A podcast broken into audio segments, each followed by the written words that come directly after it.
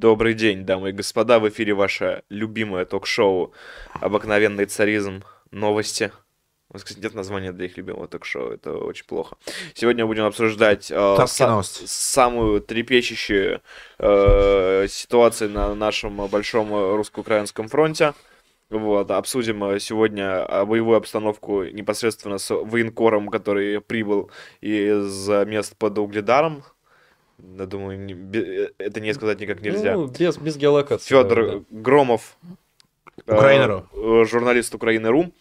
Вот. э, Сегодня мы обсудим э, Кузьмичей, э, а- а- а- азербайджанцев, э, хулиганов, или чем они там занимались? Педофилии. А, Педофилии. да. Либертарианцев, азербайджанцев, А- либертарианцев а- мы а- будем а- обсуждать сегодня. Азербайджанцев, либертарианцев.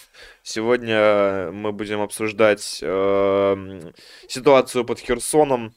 Вот и другие страшные, пугающие всех вещи, над которыми мы будем э, смеяться, и не только, и плакать тоже.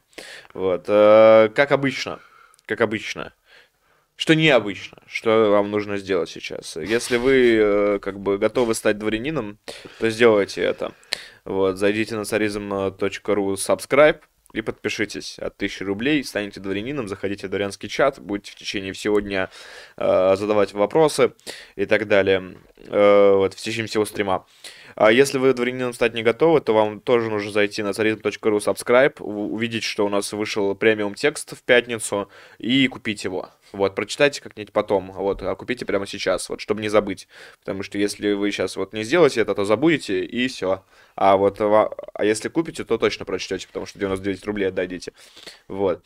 А, ну, после того, как вы это сделаете, если вы все еще не готовы стать дворянином, то все имеющиеся у вас вопросы, жалобы, предложения, обращения, вашу душевную боль нужно выплескивать на царизм.ру slash donate. Ссылка тоже в описании.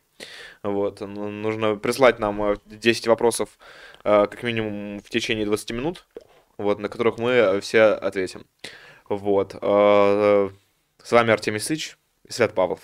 Да, привет. Э, И еще сегодня мы будем обсуждать э, э, проповеди Медведева обязательно. Вот. э, Будем обсуждать э, Джокеров из ДНР, которые взламывают все, что угодно, вот. Ну, не то, что нужно.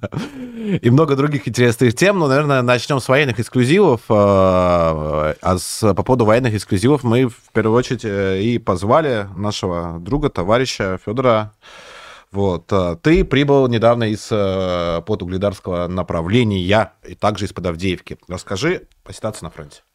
Ну смотри, я побывал действительно на угледарском направлении. Я побывал дважды в гостях у двух разных подразделений.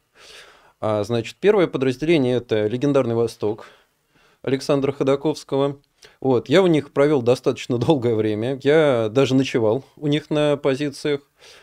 И мне просто очень понравилось, как у них все выстроено. Потому что вот если можно выставлять оценки какому-то подразделению там по тем или иным критериям, то у них везде 10 из 10, я бы сказал. Вот. У них э, У Востока, в смысле. у Востока, да. И приданному к, и к Востоку там приписано еще человек э, 40 бывших полицейских ДН ДНРовских. Вот, есть там такой э, спецотряд «Тайфун», по-моему, назывался. Вот, они, несмотря на то, что их вообще не их профиль, они тоже втянулись, тоже воюют. И я делают там это футбольные неплохо. фанаты из Испаньола тоже там Ходаковского. Они были, но я с ними не пересекался, потому что когда я там был, они еще там то ли до подготовку заканчивали, то ли еще что-то. Ну, в общем, я с ними так и не пересекся. Вот. Ну и вообще они по какой-то причине старались э, свою деятельность держать, ну, что ли, в тайне от прессы. Вот, потому что, насколько мне помнится, вообще никто из корреспондентов там вот за то время, по крайней мере, что я находился, их не посетил. Ну, кроме это- Сладкова. Это, кстати, интересно, потому что вот мы испанцы из Испаньола звали несколько раз, там, через общие какие-то контакты и связи, Ну да. и что-то у нас тоже не вышло. И да, друзья, если вы знаете э, ис- испанца, передайте вот то, что мы ждем его на стриме всегда. Это очень интересно. И да, шлите донаты, не забывайте со своими вопросами, будем отвечать на все, и в том числе и наш гость. Какая ситуация сама на Угледаре? Потому что там Ну- тревожные новости приходят вот буквально сейчас. Ну вот смотри, а, там наступление началось, если не ошибаюсь, где-то с недели назад, что ли? Ну вот, ну, по-моему, неделю назад. Мгм. И знаешь, э, для меня это было наверное, шоком, потому что вот я где угодно готов был, что наши начнут наступать, но не там. Потому что вот на тех позициях, где я был, там, наоборот, активно готовились к обороне.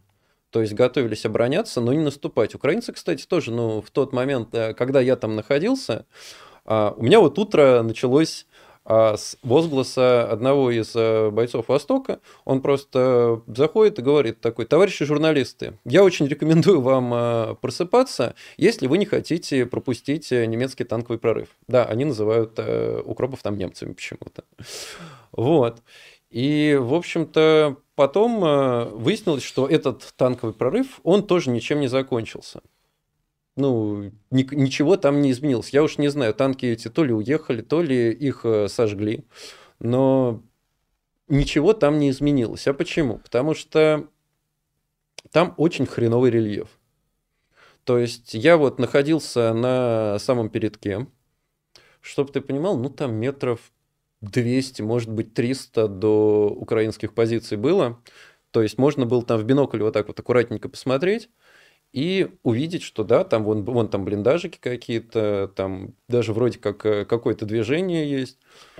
Но для того, чтобы до них дойти, там очень все сложно. То есть там овражек, бугорочек, посадочка. И вот э, если посмотреть за горизонт, то там вот плюс-минус рельеф вот такой. Это То есть пересеченная местность, пересеченная по которой очень сложно наступать, в принципе. Да. Поэтому я говорю, я очень сильно был удивлен, когда узнал, что началось активное движение именно на этом направлении. именно наше.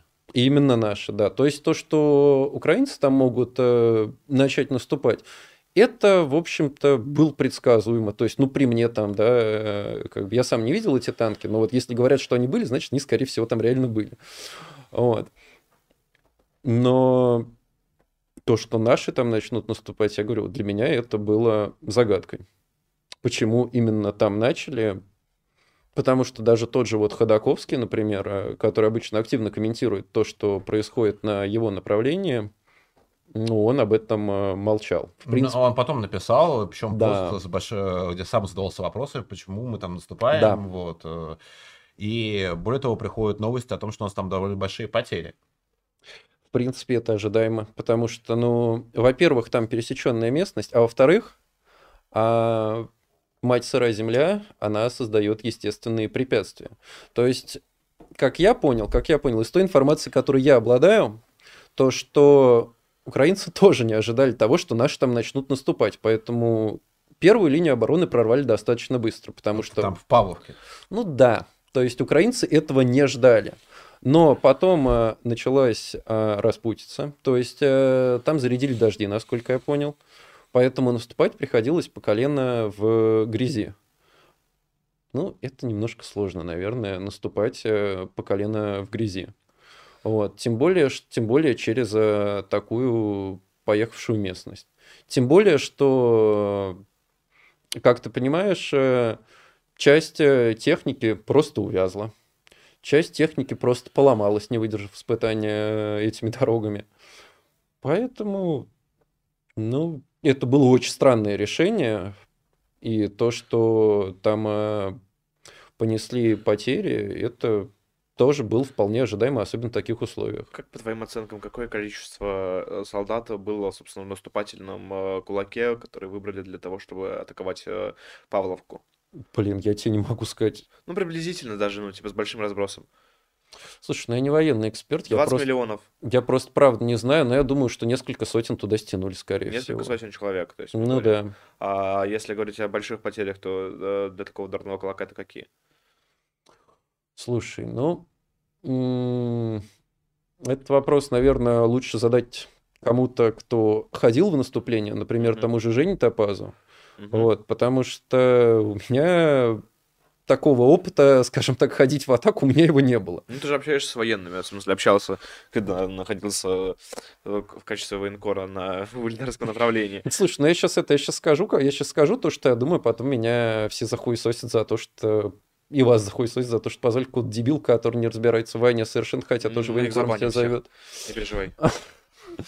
Слушай, ну, я думаю, что половина ударного... Ну, мне кажется, что если половина ударного кулака выбита, ага. то, в принципе, на этом наступление можно заканчивать, потому что даже если ты его успешно завершишь, то тебе нечем будет удерживать, особенно если противник подтянет резервы. Я, И тем ну, более развивать. и тем более развивать. А там на минуточку Павловка это не это только такой первая ступень, а она да- даже она не занята пока что. А дальше там находится город Угледар, который находится на возвышенности.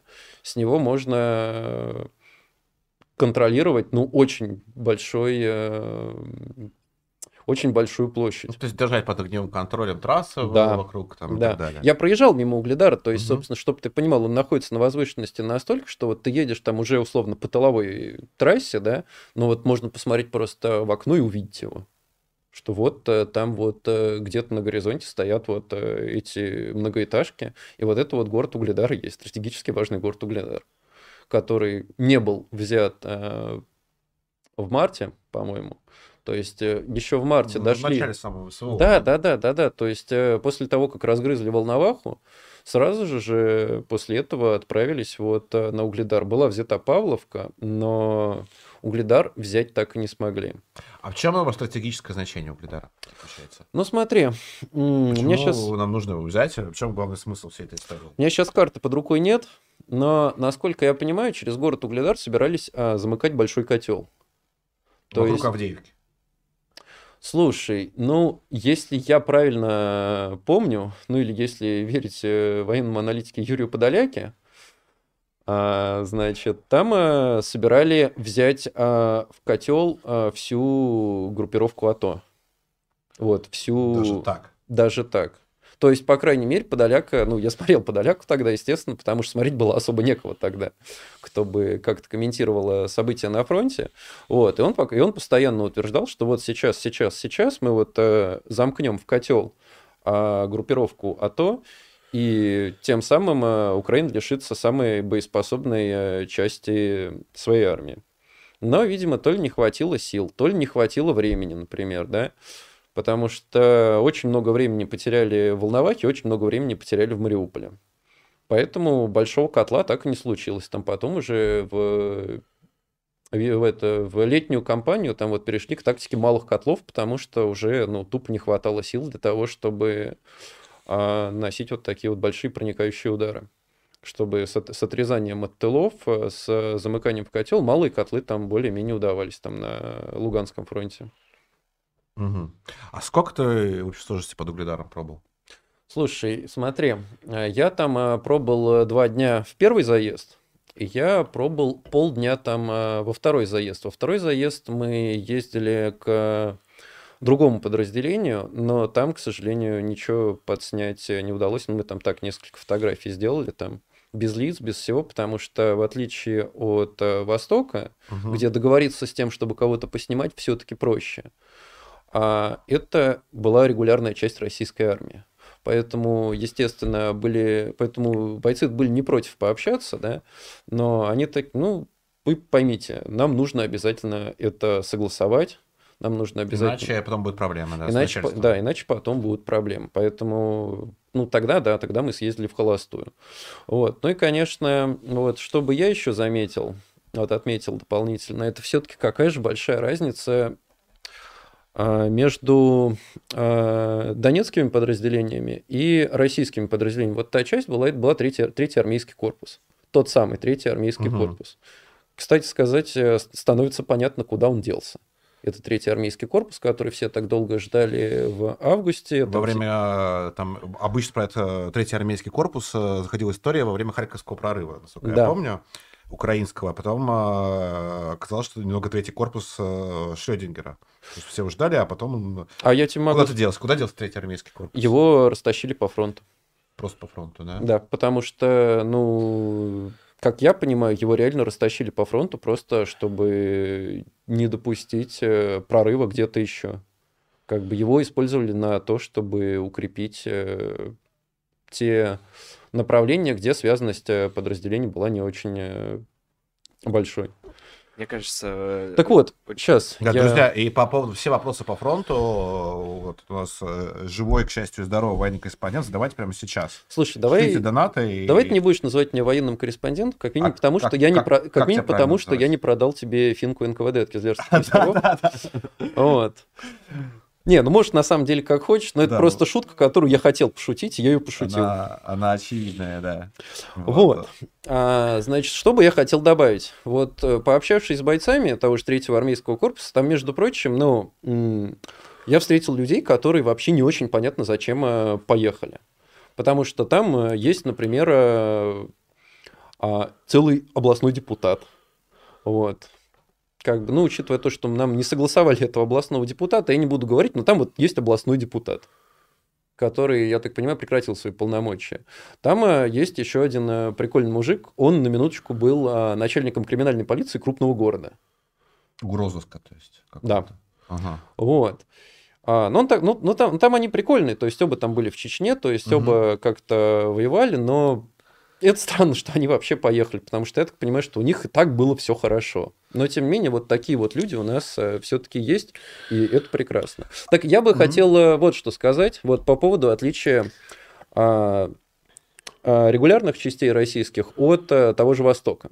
Вот Восток, а, там а, стараниями Ходаковского, я не знаю, или кого-то еще, но там а, офигительная связанность а, внутри подразделения и офигительная связанность с соседями.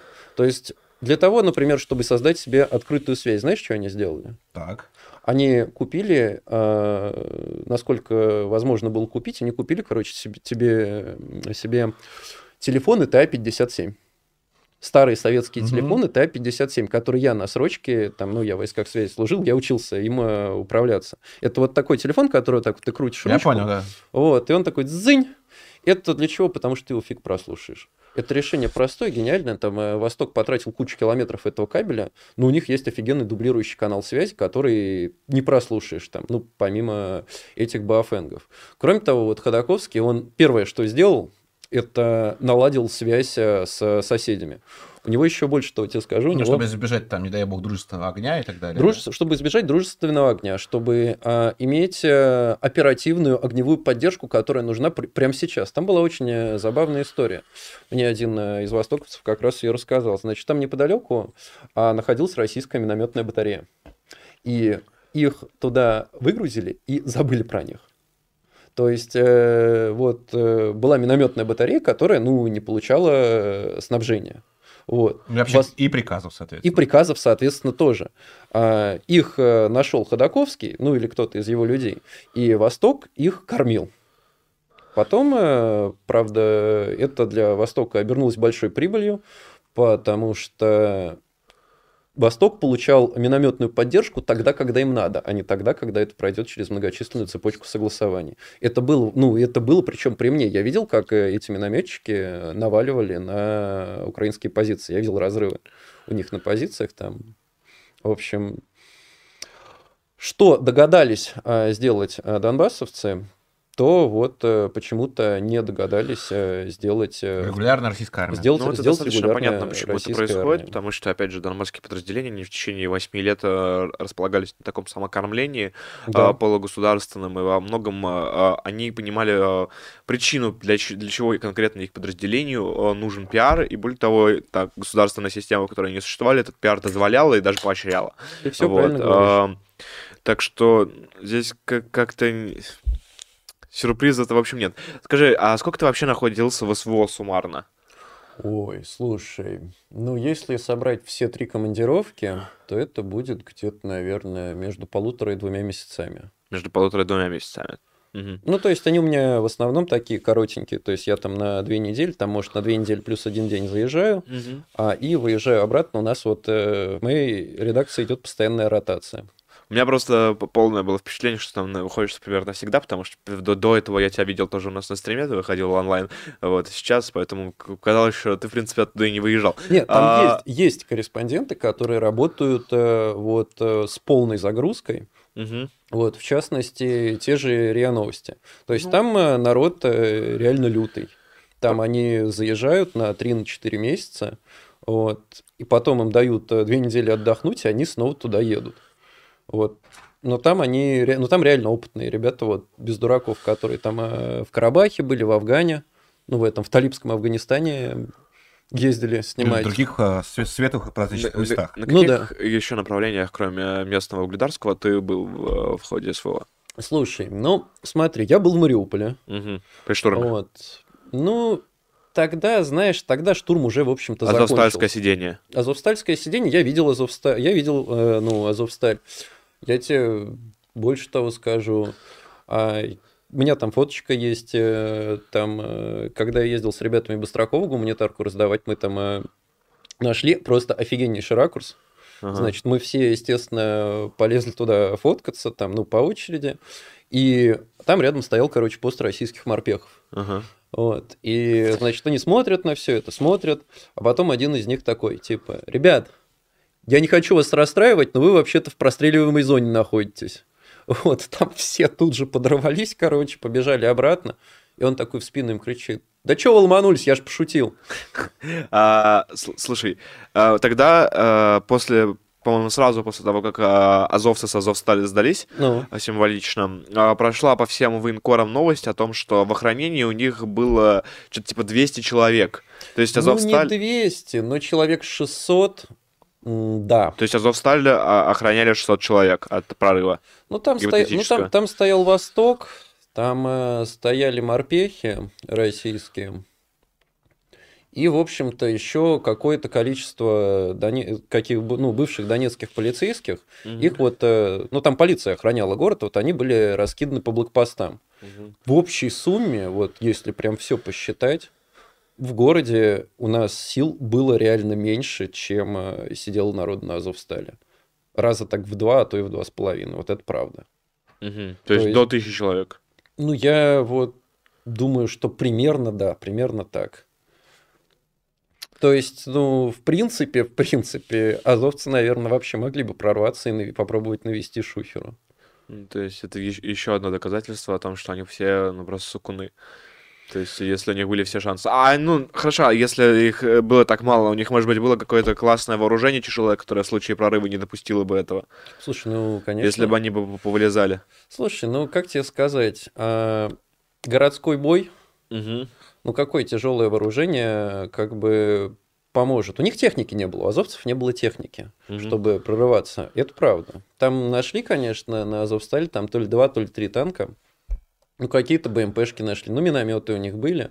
Вот. Но учитывая то, что когда тебя каждый день э, долбают тяжелой артиллерией, а там реально там выходы прям такие мощные были слышны, каждый, когда тебя каждый день посыпают фабами, ну, в какой-то момент у тебя, естественно, просто психика не выдержит, и ты решишь, да пошло на все к чертовой матери. и- Про Восток и Ходаковского. э, Слушай, Ну-ка.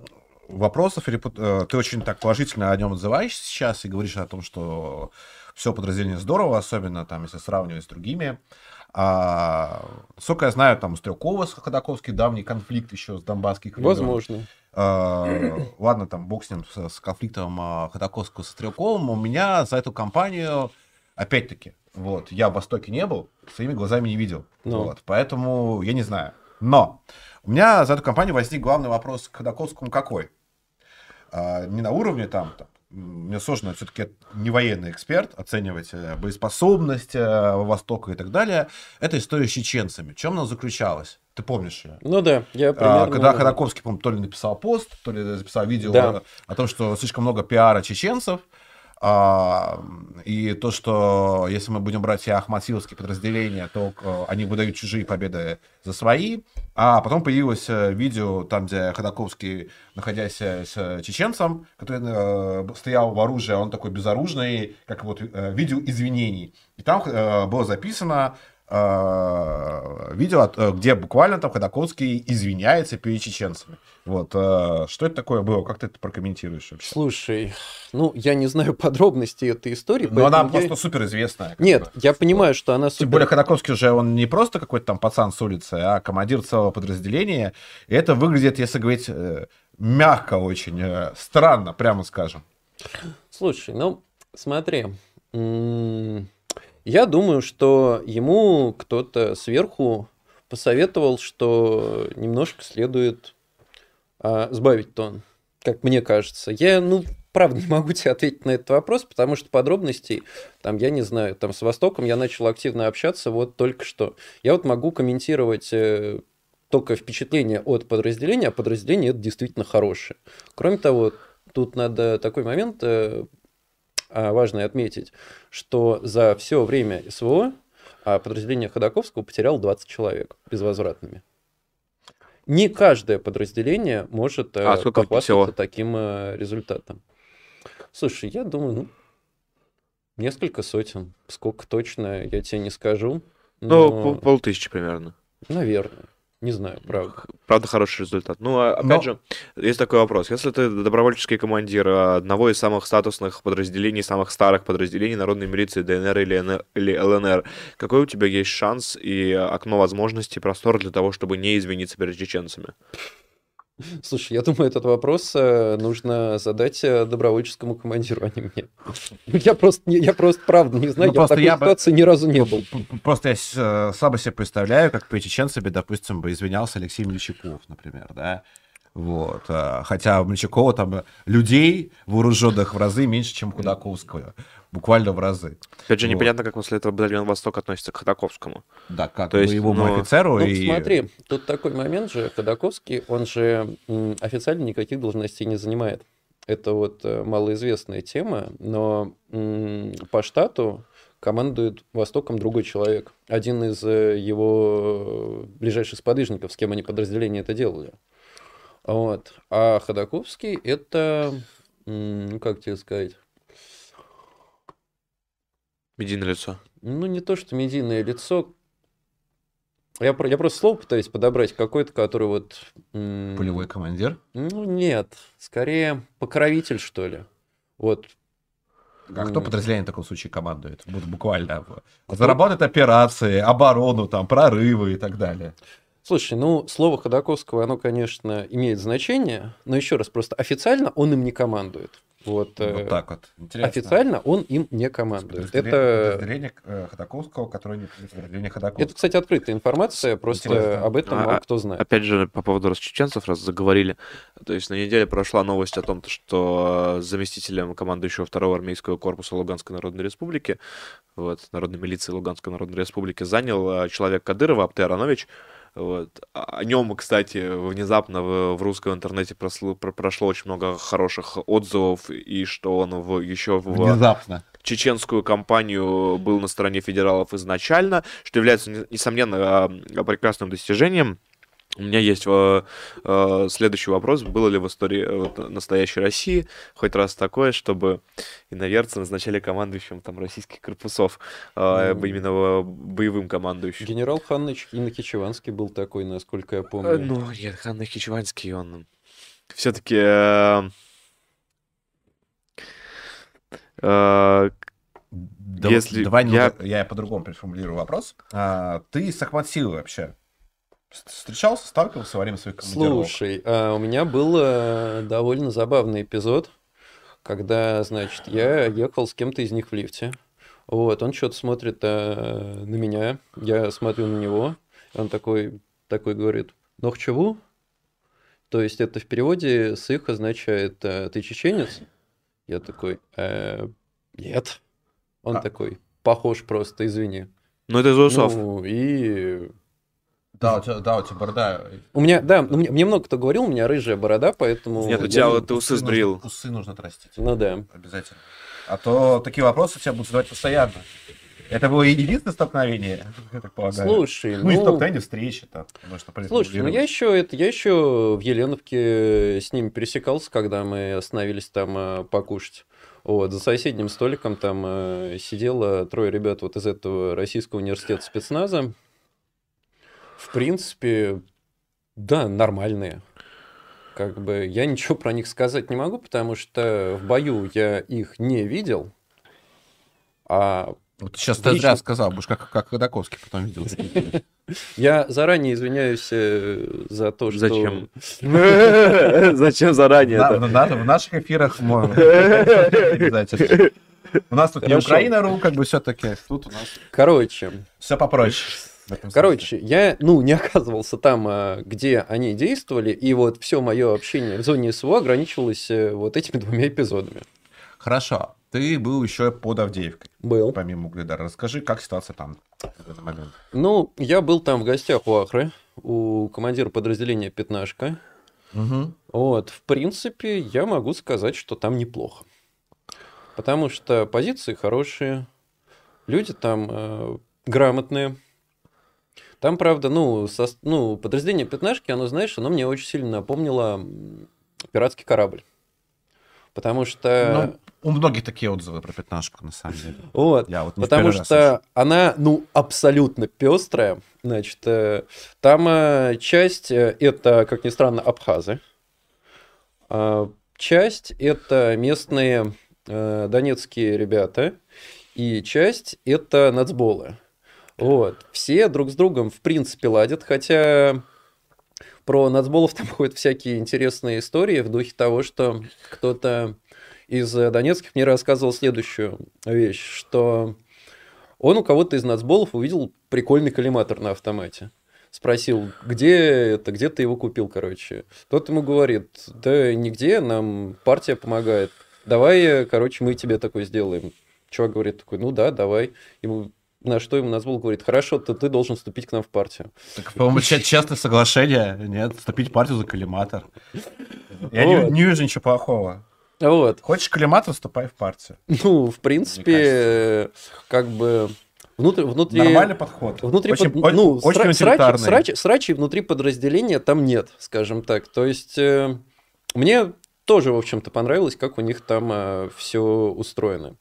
То есть, А боевая ситуация. Как ты вот оценишь боевую ситуацию под Авдеевкой? А боевая Там ситуация- что там, затишье, мы наступаем, отступаем. слушай, боевая, Как вы пытаетесь прорваться? а, боевая Мы ситуация... пытаемся опять боевая, штур- штурмовать укрепрайоны. Что боевая, там? вот? боевая ситуация там а, такая, что с одной стороны окопы, с другой стороны окопы. Там а, дистанция до противника метров 60, наверное.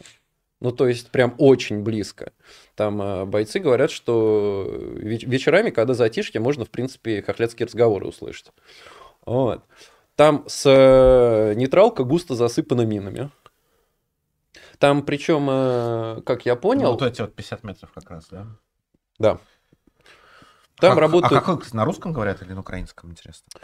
Слушай, ты знаешь, э, Ты слышал вообще украинскую речь? Вот слушай, я, стороны. слушай, я тебе больше того скажу, я украинский знаю. Не, ну, это, это, конечно, плохо, вот, но... Осуждаем. Осуждаем, да. Но, тем не менее, как бы, как вы, на чем говорят, на каком языке? Слушай, я беседовал с пленными во время своего первого заезда. Там, кстати, Ты беседовал... А на каком языке? на русском. А ты беседовал в каком фигуральном смысле или буквально? Слушай, ну а, смотри, я ездил туда со следователями, которые расследовали военные преступления. Вот. И а, там был трое пленных. Вот. А двое такие, ну, более-менее нормальные, вернее, один нормальный, абсолютно живой такой, а второй э, потерянный, он контуженный был. Вот. А третий, чтобы ты понимал, все то время, пока мы там находились, он, короче, а, вот так вот стоял вот в такой вот позиции, типа, Ну, может, грустный просто человек. там, а, нет, э, меланхоличный. нет, это был не грустный человек, просто это был э, убийца и насильник. Ага. Вот, и конкретно его, его И что преступ- с ним потом стало? Ты следил за судьбой? Он, а, отправился в Анталию отдыхать или, или отправился Слушай, это э, морпех. в- Слушай, в это, Вальгалу, как раз. это, мор- Вальгалу. это морпех, значит, что с ним стало, черт его знает, по-моему, он до сих пор э, ну, в тюрьме сидит. Вот, ну, Просто в вот каком-то из СИЗО. Но там, э, это, там история, на самом деле, она вообще ни разу не смешная. То есть, это вот был завод Ильича. Мгм. В Мариуполе. Да, вт- да, вторая вот крепость. Мгм. Но там морпехи, как ты помнишь, они сдались, потому что у них просто тупо закончились патроны и жрачка. Вот. Ну, ну, там- задолго до Азова не сдались. Да, да, да. Ну, там тысяча человек вышло, по-моему. Там а, Сладков, по крайней мере, говорил. Не знаю, может, конечно, немножко завысили, но не похоже. Там а, история, на самом деле, стрёмная. Она заключалась в чем? А, значит, там на блокпосту поймали двух, э, значит, мариупольцев. Ну, людей с мариупольскими, с- с украинскими паспортами, с мариупольской пропиской. То есть, А. Какой по- поймали? Да, ну, остановили, Мгм. у мужика, ну, там, там муж с женой были. У мужика нашли, короче, пачку ДНРовских сигарет. Ну, с э, этой... Саксистской э, Донецкой республики. Мгм. Принципе, я не уверен, что это какая-то компрометирующая фигня, потому что в Донецкой республике очень дешевые сигареты. Вот. И понемножку их, конечно, тягали из ту и в другую сторону. Вот. А, Ну, у него нашли, на всякий случай решили посадить их на подвал. Значит, пока, до, ну, так сказать, до выяснения обстоятельств. После чего, а, значит, э, отправили одного из хохлядских офицеров их э, допрашивать. Вот, важный момент. Этот человек замполит. Ну, то есть, как бы, должен, по идее, подавать какой-то пример. Вот. Но конкретно этот замполит был алкоголиком и солевым, и солевым наркоманом. Не иронично. Угу. Мне об этом э, рассказали его служивцы, тоже пленные. Вот. То ли он был под чем-то, то ли он просто мудак по жизни. Вот. Но он пошел их допрашивать, значит, э, взял с собой двух солдатиков, вот этих вот как раз, которые выступали свидетелями по этому делу а, значит, сказал там, Отки, откиньте мешки, ну, там такой подвальчик был, там закиданный мешками с песком, чтобы не убежали. Вот, они там мешки откинули, он, значит, начал что-то их допрашивать, что-то ему не понравилось, он достал пистолет, короче, начал в них стрелять и ни разу не выстрелил, потому что пистолет э, заклинило. Вот, он э, выругался, ушел, солдатики такие стоят, такие, что происходит? В общем, закрыли они этот подвал и пошли э, своему начальству докладывать, что тут что-то какая-то шиза потому что, ну, такой, такой, ну, такая ситуация, это, наверное, перебор даже для украинской армии. Вот, они пошли, доложили начальству. Начальство сказал, да, хорошо, а мы обязательно разберемся. Но не разобрались, потому что через час этот же самый Старлей, а, он нашел где-то пистолет или, или почистил свой. Вот, а достал, значит, пришел к пленному уже один, достал женщину из подвала, приставил ей пистолет к голове и изнасиловал ее.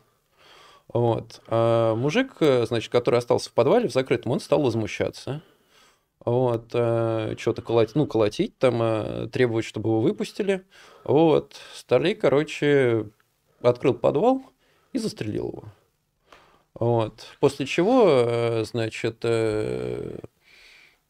его же сослуживцы, охуев от такой фантасмагории, а, значит, дали ему пизды хотели э, его расстрелять. Ну, потому что, наверное, все-таки ну, перебор какой-то есть. Вот. Но а, этот деятель, значит, ухитрился спрятать тело. Мужика. Да. Он спрятал э, тело, и я так понимаю, что прятал он не только от наших, то есть он изначально прятал его еще от своих.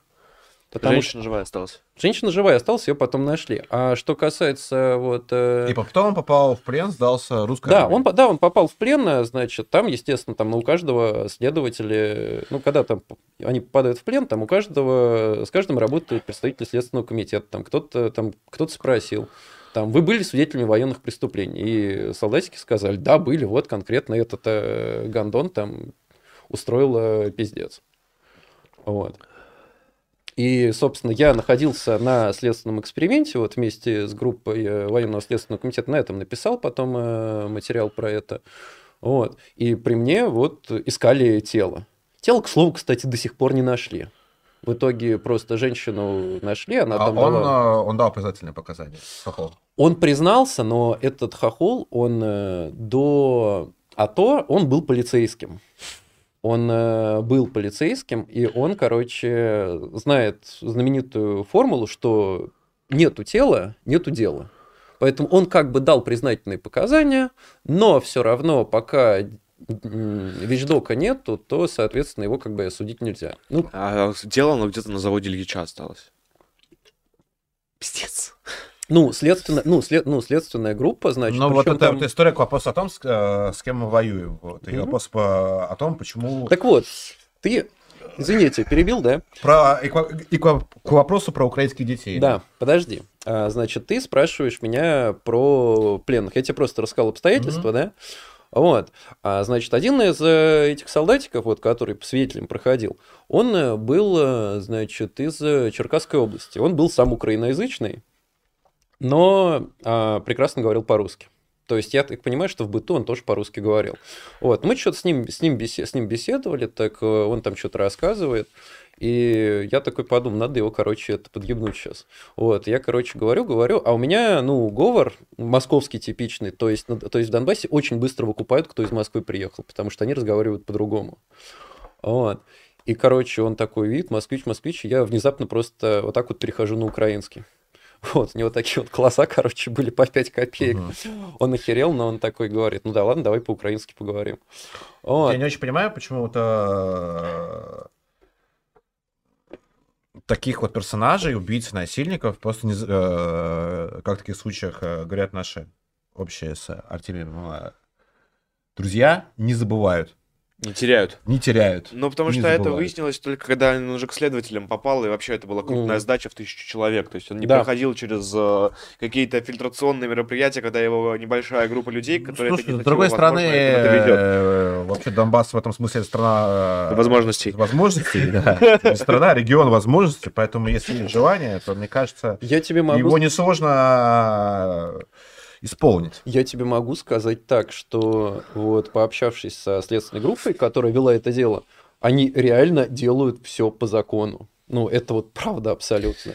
Потому То что есть, мы не э, такие, мы как не известно. такие, Как, да. как известно, мы не такие. Мы не да. такие. Замечательно. Нет, ну это не совсем так. Дело здесь заключается в том, что весь- весьма-весьма такие, только это проявляется почему-то только в в делах исключительно внутренней политики. Да, кстати. Вот, э, то есть, если ты, допустим, вышел с Это пикетом, то там э, можно тебе какой-нибудь предмет в в анус очень глубоко засунуть. Но вот если ты военный преступник Украины, то у тебя здесь будет процедура, права, адвокат И, и... и еще, скорее всего, А еще и обмен в итоге. обмен питания замечательное вообще. Вот да. Пом- Помнишь, как вот эта история буквально от нашего источника про то, что на последнем обмене, когда обменивали хохлов, у них реально еще были пайки от ВСРФ. То есть обменялись, Да. они с пайками пришли. Ну, Да. просто, просто пиздец. Да. Ну, просто, Вот. что, что еще сказать? Еще, Вопросы? еще и за- заковать. Я из дворянского задам сперва, потому что Да, еще конечно, Давай. к теме про пятнашку этот вопрос скорее относится. Давай. Вот, э, ну и вообще как продолжение.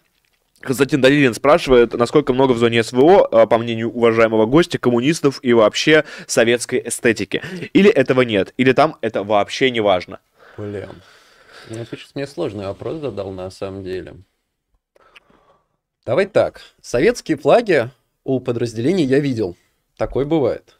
Это мы считаем коммунизмом или нет? Да, советская эстетика определенно. Вот. Коммунистов А, по убеждению еще имеется в виду. Коммунистов по убеждению, коммунисты по убеждению в подразделениях совершенно точно есть. То есть, э, ну, правда, тут, э, тут, скажем так, тут сложно а, отличить э, реально убежденного коммуниста от э, человека, который тоскует по Советскому Союзу, потому что он был молодой, красивый, и девки вешались на него гроздями. Вот. Сейчас а сейчас при капитализме, ну, все плохо, потому что при коммунизме у меня хуй стоял. Ну, Ну, есть такая формулировка. Вот. А что касается, ну, вот прям таких убежденных, убежденных коммунистов, ну, ну, фиг его знает. Ну, КПР, ну, смотри, КПРФ, КПРФ что-то делает там, по крайней мере. Там они там э, гуманитарку развозят, что-то они там присылают. То есть как-то э, вот э, в этом э, всем участвуют.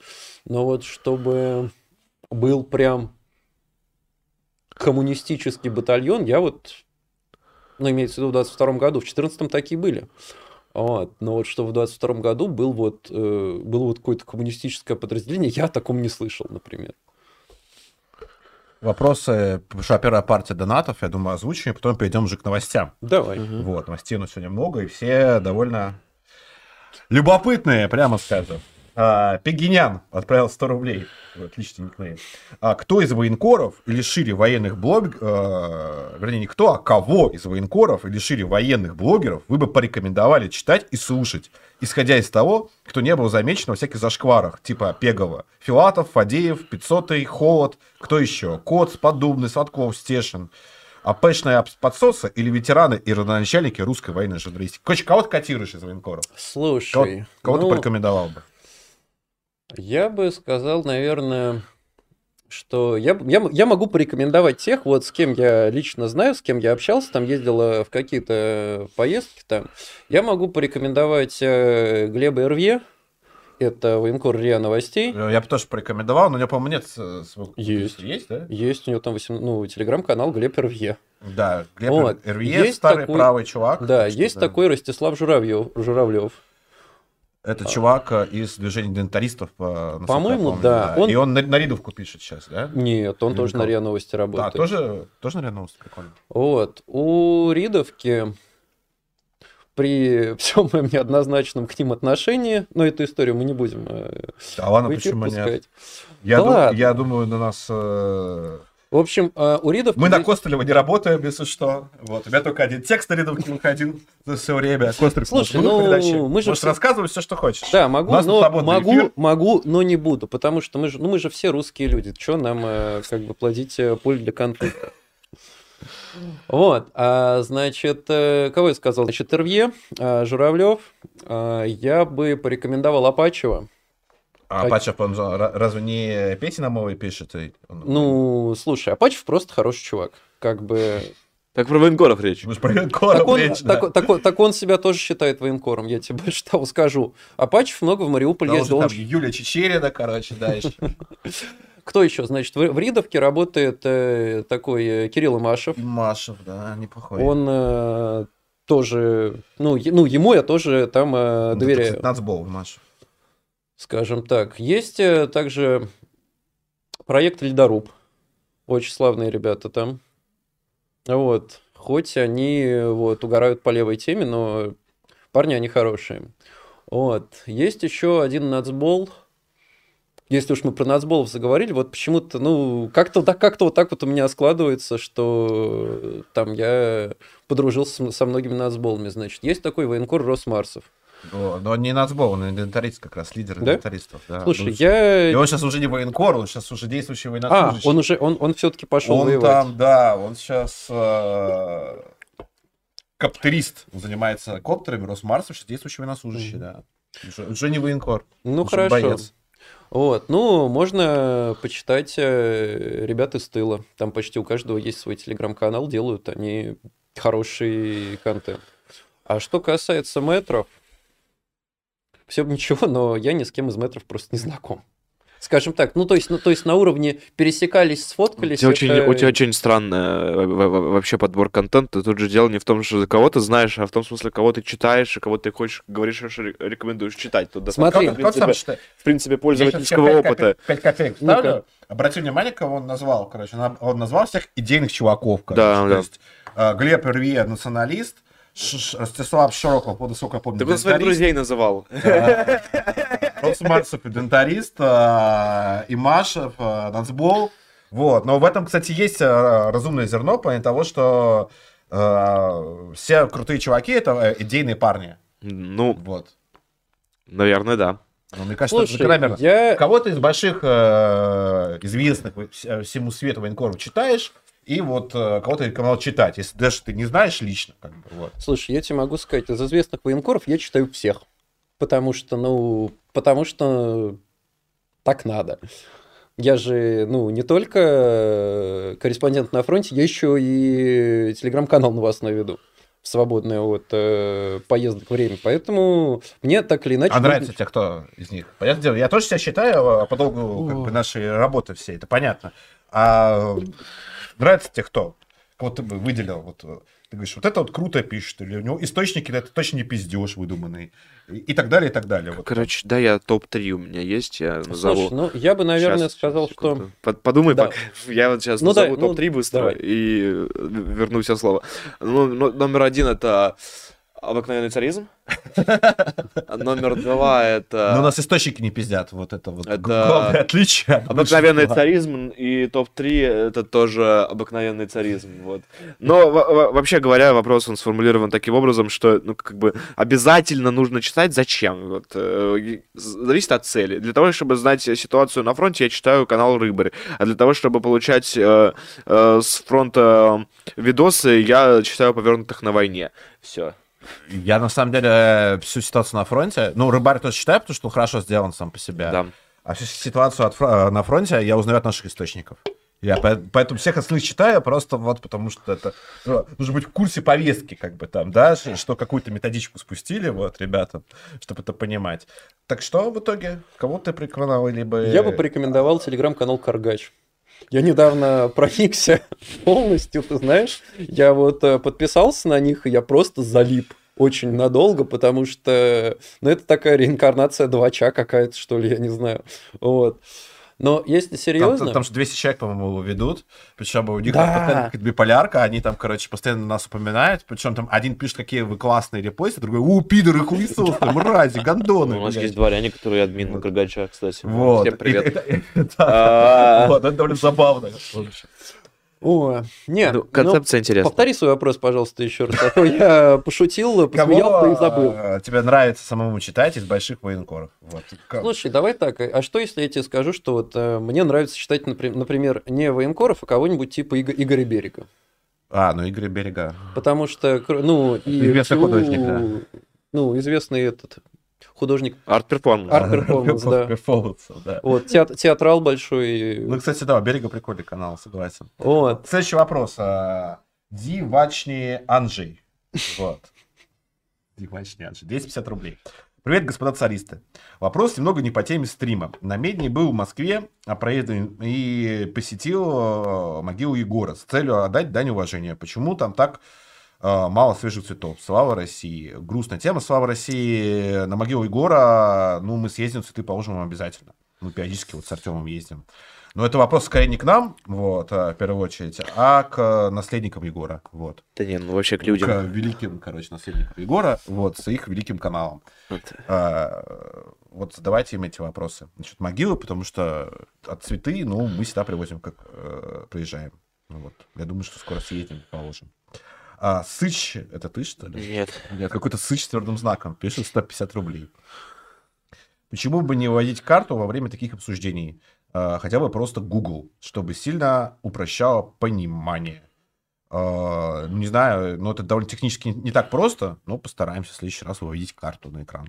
Хорошо. Ну, просто это сложнее делать. Ну, да, опять же, ну, если мы говорим про вы- вывод карты на экран во время таких обсуждений, э, наша тема скачет по всем участкам фронта. Мы обсудили сейчас запорожское направление, мы обсудили сейчас э, донецкое направление, харьковское Ну, то есть нужно направление. на каждому стриму написать миллион карт примерно, да? Да, то есть вы хотите, чтобы мы вывели вам карты всего у- украинского фронта. Ну, на, на самом деле, возможно, стоит э, кидать э, в описание какую-то а- онлайн обновляющуюся карту СВО, чтобы вы могли его, ее приблизить. Наверное, стоит так сделать. Какие, какой, най- найдем какой-нибудь сервис, который этим занимается, учитывая, что их достаточно много, кто это делает. Ну, или на- на- взять Да. там, сделать одну общую карту, наверное, может. Или Ну, мы не будем Maps хотя мы не будем ее просто обновлять. Вот. Ну да, да, есть такой момент. А, есть сервисы, которые обновляют. Я думаю, что типа им э, пиара много, не то чтобы нам жаль. Вот. Но в любом случае вы можете сами загуглить, как ну, типа. Окей.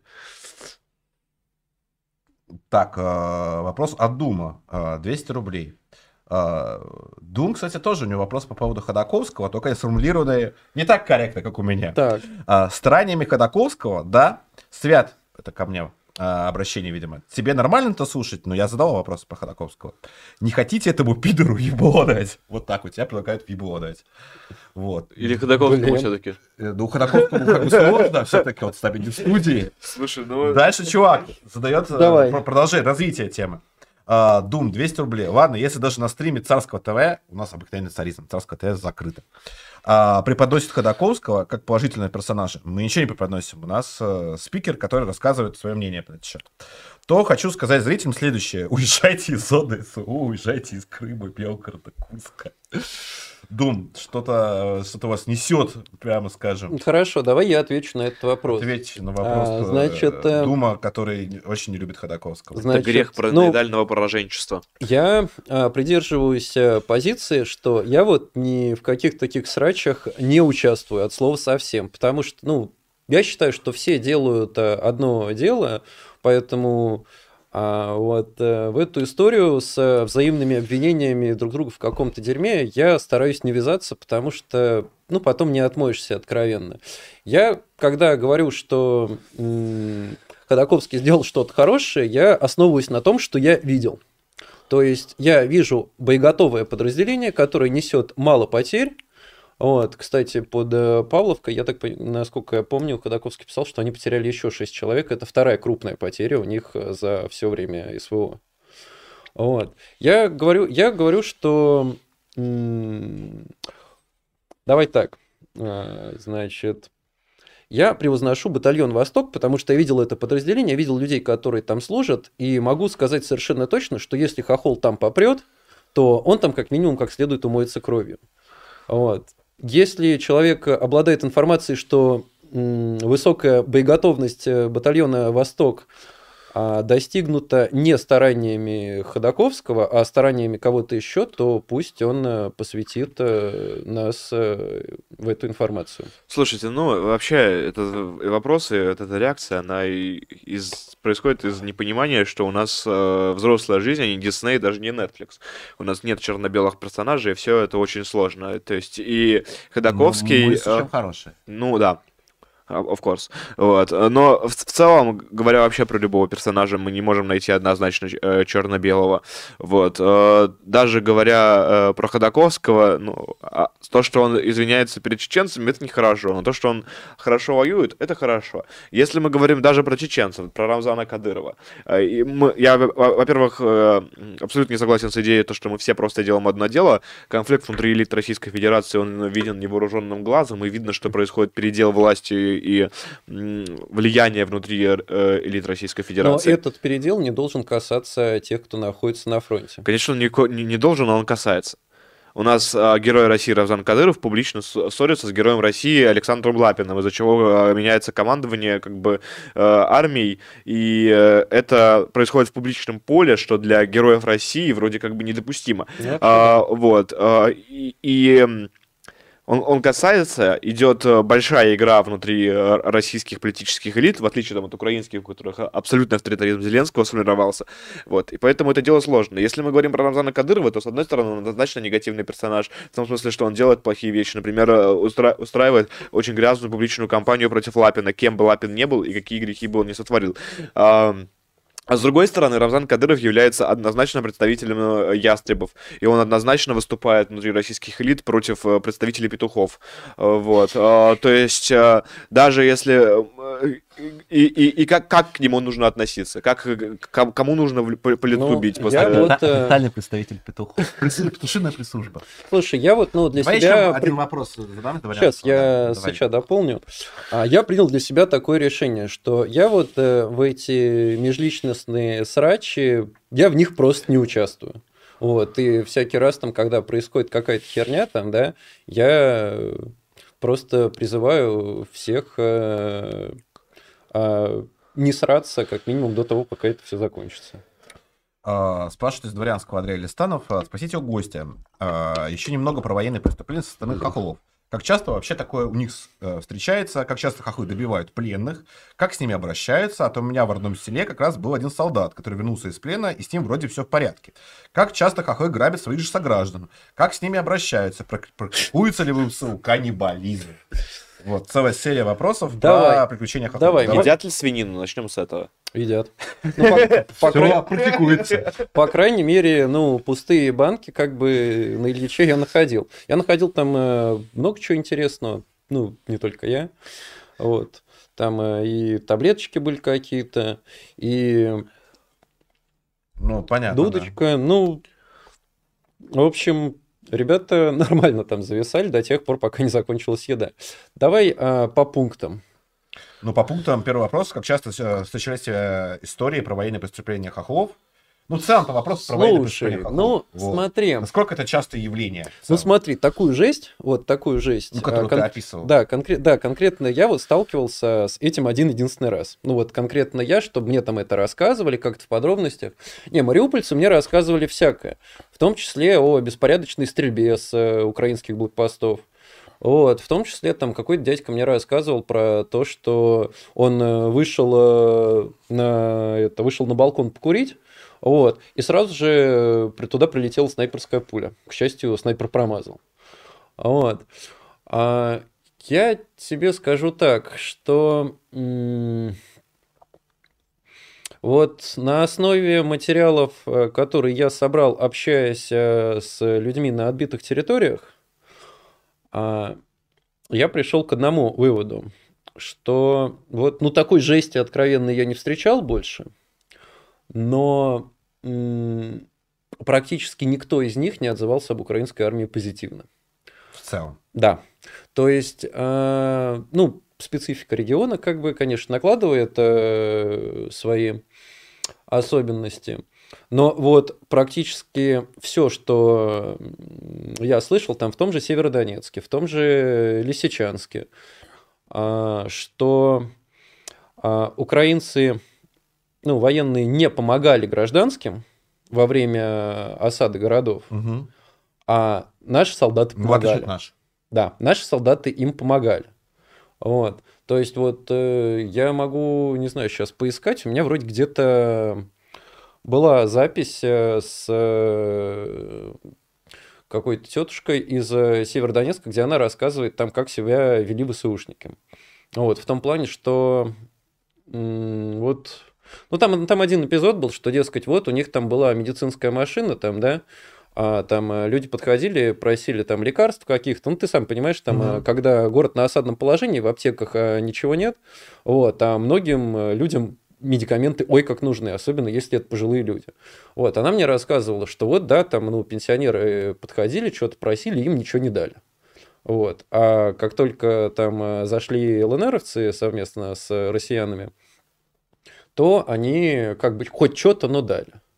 То есть аналогия такая была приведена. Кстати, по поводу каннибализма. Между прочим, э, тут недавно в новостях проскочил, что кто-то из э, обмененных азовцев рассказал какую-то совершенно шизоидную тему про то, что они жрали ампутированные руки своих товарищей. Но это еще было на момент, даже когда азовцы не сдались. Там Ну да, да, да, да, да, что вот э, как бы, что настолько, что якобы настолько нечего было жрать, что вот они а, ели ампутированные конечности. С другой стороны, там те же морпехи, которые вместе с ними сидели, они там рассказывали какие-то совершенно противоположные вещи о том, что у азовцев было всего и много, а у простых ВСУшников, э, ну, они им там давали чуть-чуть, чтобы те не подохли просто с голоду, например. То есть и такие истории встречаются, поэтому насколько это правда, насколько это неправда, ну, не берусь судить. Джордж Флойд, э, 100 рублей. У гостя не создалось впечатление, что группировка ВСРФ бесповоротно превращается в сброд, состоящий из каких-то э, групп добровольцев, наемников, нацменов, живущих на подаяние. И не представляющий, что и зачем они делают. Мы не видим армию как систему. Увидел ли ты армию как систему или видел сброд? Наверное, Ну, смотри. Смотри, дело в том, что как бы если вот смотреть всю зону СВО, да, то я вот в основном а, действовал а, в Донбассе. То есть это вот Донецкая республика, Луганская республика. Вот на тех территориях я не был практически. Я вот единственное, что вместе с ребятами из тыла мы ездили в город Бердянск. Вот. Но это была абсолютно, то есть мирная командировка, и там ничего, в общем-то, я посмотреть не смог. Но, а, значит, в Донбассе а, российских а, регуляров их и так не особо много. Просто потому, что там а, основную боевую работу ведет э, Народная милиция Донецкой Народной Республики. Вот. В Луганской Народной Республике, в принципе, примерно такая, ну, та же самая была а, ситуация. Вот. А на Запорожской, на Запорожском направлении, на Херсонском направлении, вот мне побывать не довелось. Но вот как раз по отзывам э, разных э, знакомых, да, кстати, вот если это люди спрашивали, кого из э, военкоров э, можно читать, можете читать роман Спанькова. Один Мгм. из немногих, кто работает на на Херсонском Херсонском направлении. направлении. Вот сейчас про Да. Херсон как раз поговорим. Вот. То есть, и вот мне говорят, что вот на Херсонском направлении сосредоточено, ну, те войска, которые сосредоточены на Херсонском направлении, они боеспособны и, в принципе, умеют как-то взаимодействовать и умеют нормально воевать, что подтверждается а, хотя бы тем, что постоянно на протяжении, ну, где-то с сентября украинцы постоянно там пытаются наступать, и у них не особо-то что-то получилось. Про Херсон прямо сейчас и поговорим. У меня последний вопрос непосредственно к тебе. Да. Уже мой. А, Встречал ли ты на фронте мобилизованных? Наших? Да, наших мобилизованные Нет, части. не довелось пока. То- Ну, то есть именно мобилизованных э, Мгм. под Угледаром и под Авдеевкой ты не видел. Ну смотри, части оп- ну смотри, опять же, там потому что действуют в основном ДНРовские подразделения. Мгм. ДНРовских мобилизованных я, конечно, видел. Вот. И, в принципе, я бы сказал, они у меня оставили скорее позитивное впечатление. ДНРским Да. мобилизованные. То есть, э, даже несмотря на то, что там, э, допустим, эти люди до начала СВО ничем не, занима... ну, не занимались ничем связанным с войной, как бы многие из них показали себя прям неплохо. То есть, Мгм. они, то есть они уже втянулись, они уже нормально воюют. Более того, по отзывам того же Игоря Берега, э, донецкие мобилизованные э, воюют лучше, чем многие российские контрактники.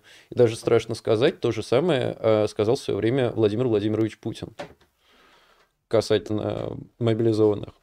Там Вот. и много вопросов эта вот цитата вызвала, насколько я помню. Вопрос э, тебе, закрывая тему участка фронта, где ты был, Да. какое соотношение потерь на тех участках фронта, где ты был? Авдеевка и Угледар. Слушай, ну начнем с того, что когда я там находился, э, фронт там был плюс-минус статичный. Мгм. То есть э, пятнашка, да, они там стоят, ну, они там стоят в обороне, и украинцы с той стороны, они стоят тоже в обороне. Там никто наступать, ну, не пытается, они просто тупо держат фронт. Вот. Пятнашкинцы рассказывали, что вот, ну, там, за это я там спрашиваю у них, ну, вот там за пару недель у вас там как? Они такие, ну, там это, там что-то прилетело, там кого-то поранило, вот, собаку ранило их, фронтовую, у них там собака есть такая прикольная, ее потом вывезли. Вот. А с их стороны, значит, работали минометчики и кого-то там вроде как удачно посекли. Но там фронт статичен. Вот. И особо ничего не происходит. То же самое я, в общем-то, наверное, могу сказать о тех э, участках, где я находился.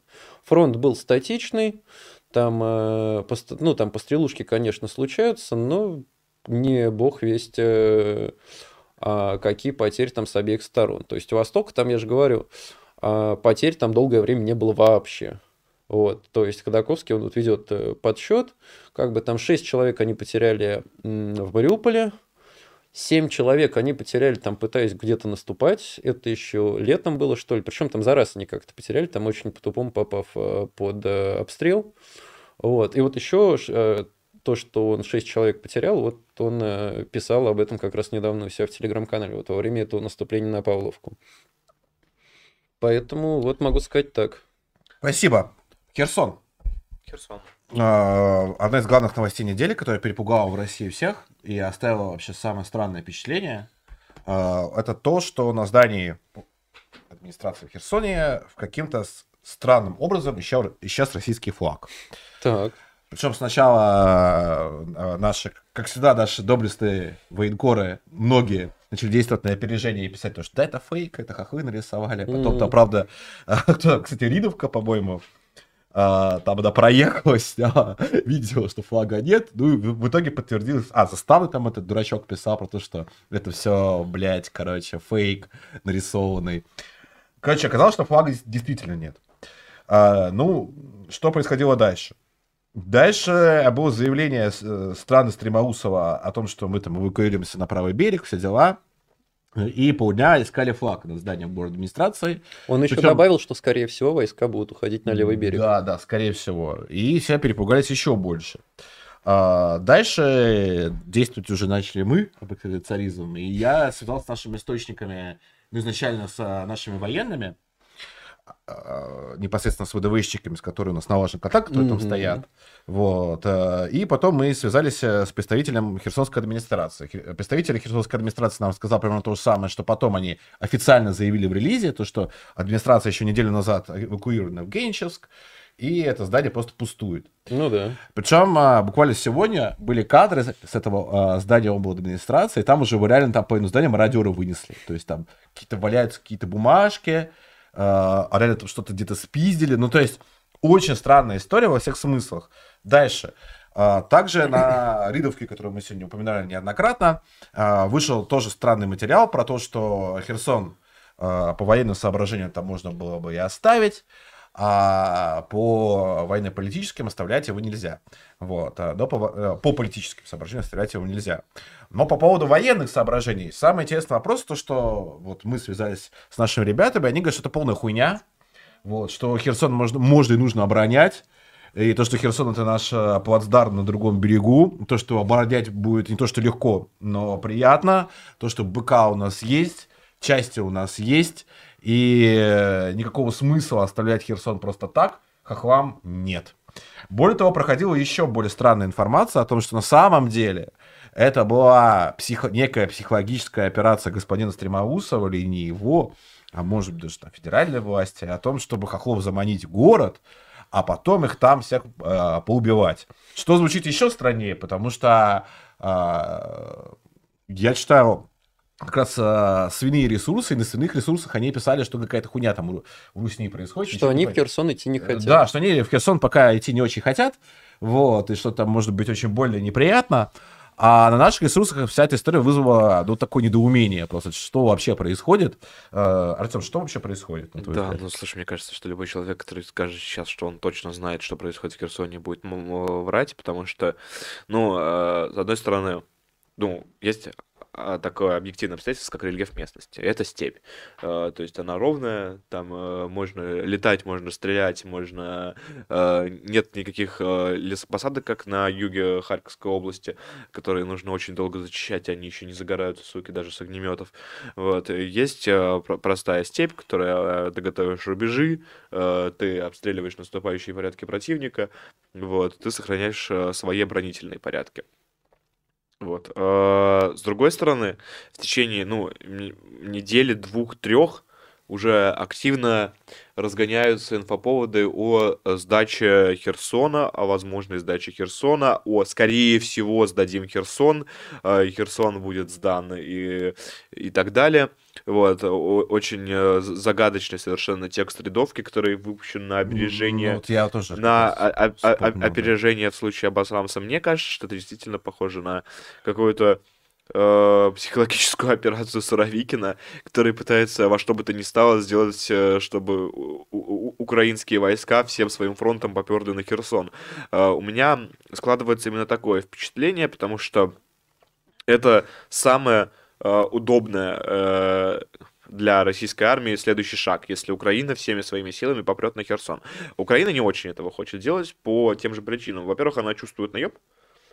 Вот. э, Я бы, конечно, на месте э, наших, э, на- нашей армии делал бы это Генерал Сыч, говорит генерал Сыч. Де- Делал бы эту психологическую операцию следующим образом. А, э, Если нам нужно заманить э, хохлов э, в, в полномасштабную атаку, вот, чтобы они там положили кучу мяса, то я бы начал э, вот... э, Вот это все идет по плану, знаешь?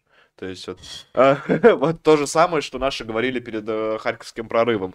Вот э, тогда бы они такие, ага, вот.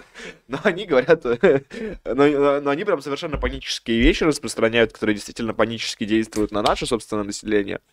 А при этом, ну, На, на весь э, русский телеграм Да, де- да. действует, в общем, мягко Да. говоря, э, не позитивно. э, психологическая операция планировалась против ВСУ, сработала на Москву.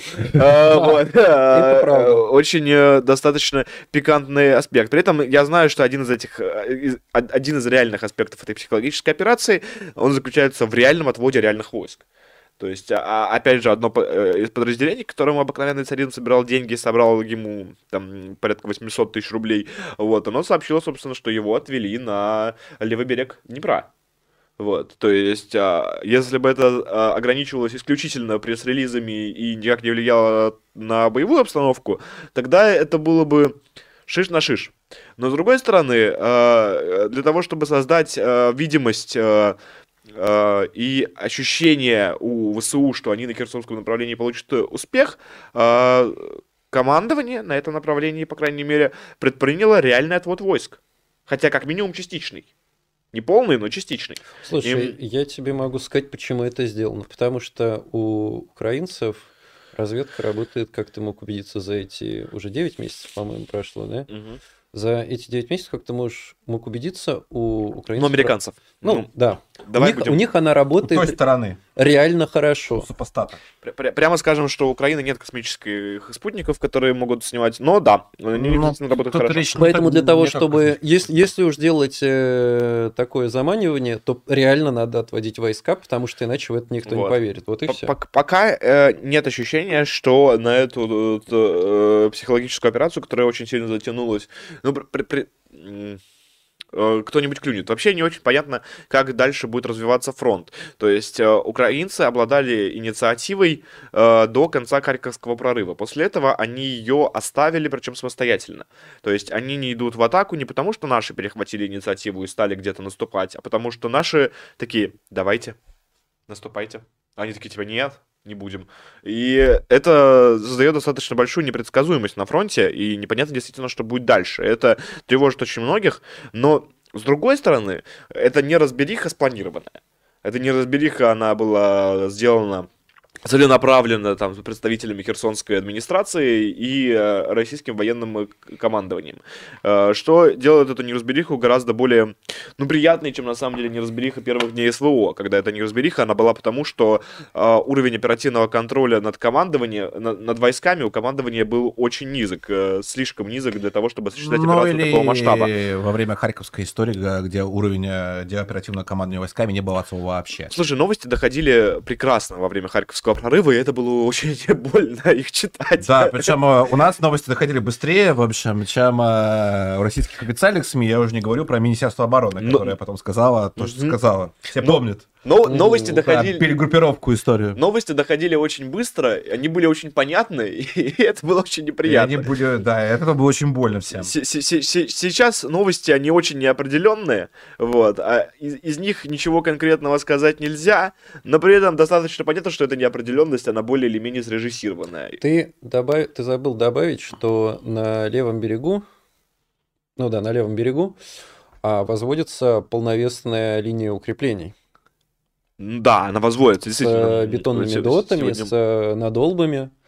И, вот. и, и это отчасти пугает. Да. Но с другой стороны, это может быть, опять же, земля, землю рыть и, бетон заливать это дешево. Вот, если это, а, опять же, план этого псих... псай-опа, не, ну вот, так, так у нас линия обороны еще Белгородской области у нас возводит Пригожин. Ну, и да. вроде как планируют еще и в Курской возводить. Ну да. Вот. А, у меня вопрос по Херсону для всех. А, друзья, Нужно ли оставлять Херсон или нет? Слушай, ну, с точки зрения политической и психологической нет. С точки зрения военной я никак не могу это прокомментировать по одной простой причине. Я в Херсоне не был.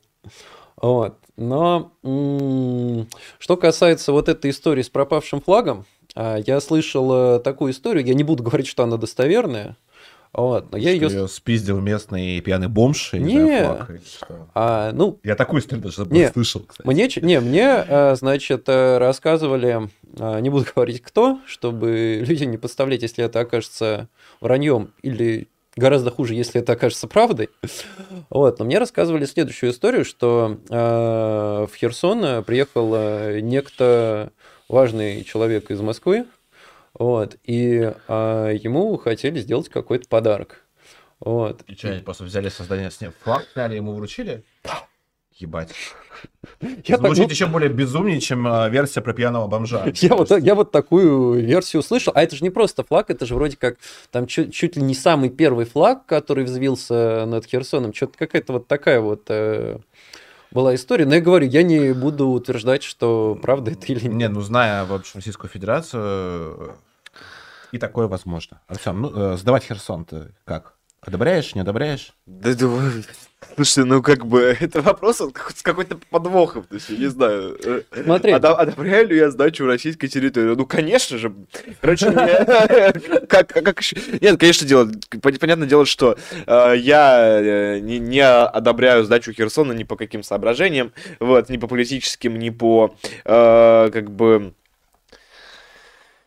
ни по психологическим, ни по военным, потому что даже если военные соображения не на девятый месяц войны складываются таким образом, что Херсон нужно сдать, то вопрос, почему они складываются именно таким образом, почему у вас э, в степи перед Херсоном не вырыто 55 э, эшелонов э, с Э,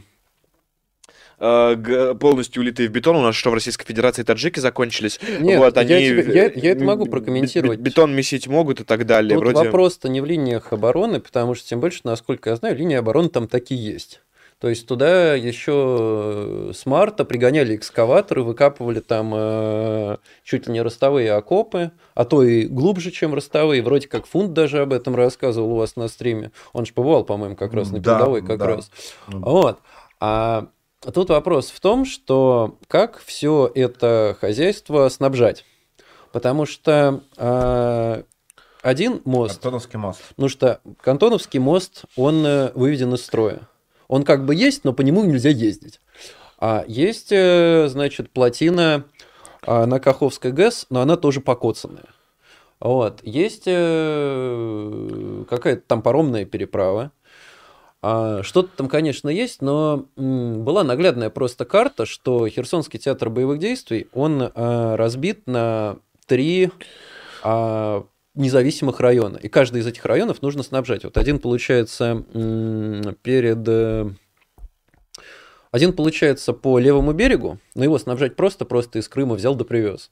Вот. А на той стороне как бы есть а, слева район, это ну, назовем его Снегиревский, я не помню просто, какие там крупные города есть. По-моему, среди Снегиревка Николаевской области это самая большая. Вот, справа городок Береслав. И эти два района, да, они друг от друга тоже изолированы.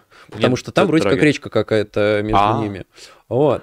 И это похоже на а, девятый круг ада для тыловых служб, для снабженцев, потому что у нас... ну, Ой, ужас, нужно работать. Работа, нужно придумывать Да, идеи, да. нужно водить машины, нужно грузить Да. снаряды. Да. И Очень сочувствую. Я бы сам с этим никогда в жизни не справился. У меня нет никакой экспертности в том, Ну, логика чтобы грузить ну- снаряды и э, Ну, наводить такая. переправы. Но как я А, вижу эту ситуацию, я лучше для зрителей продемонстрирую это с помощью наглядной агитации.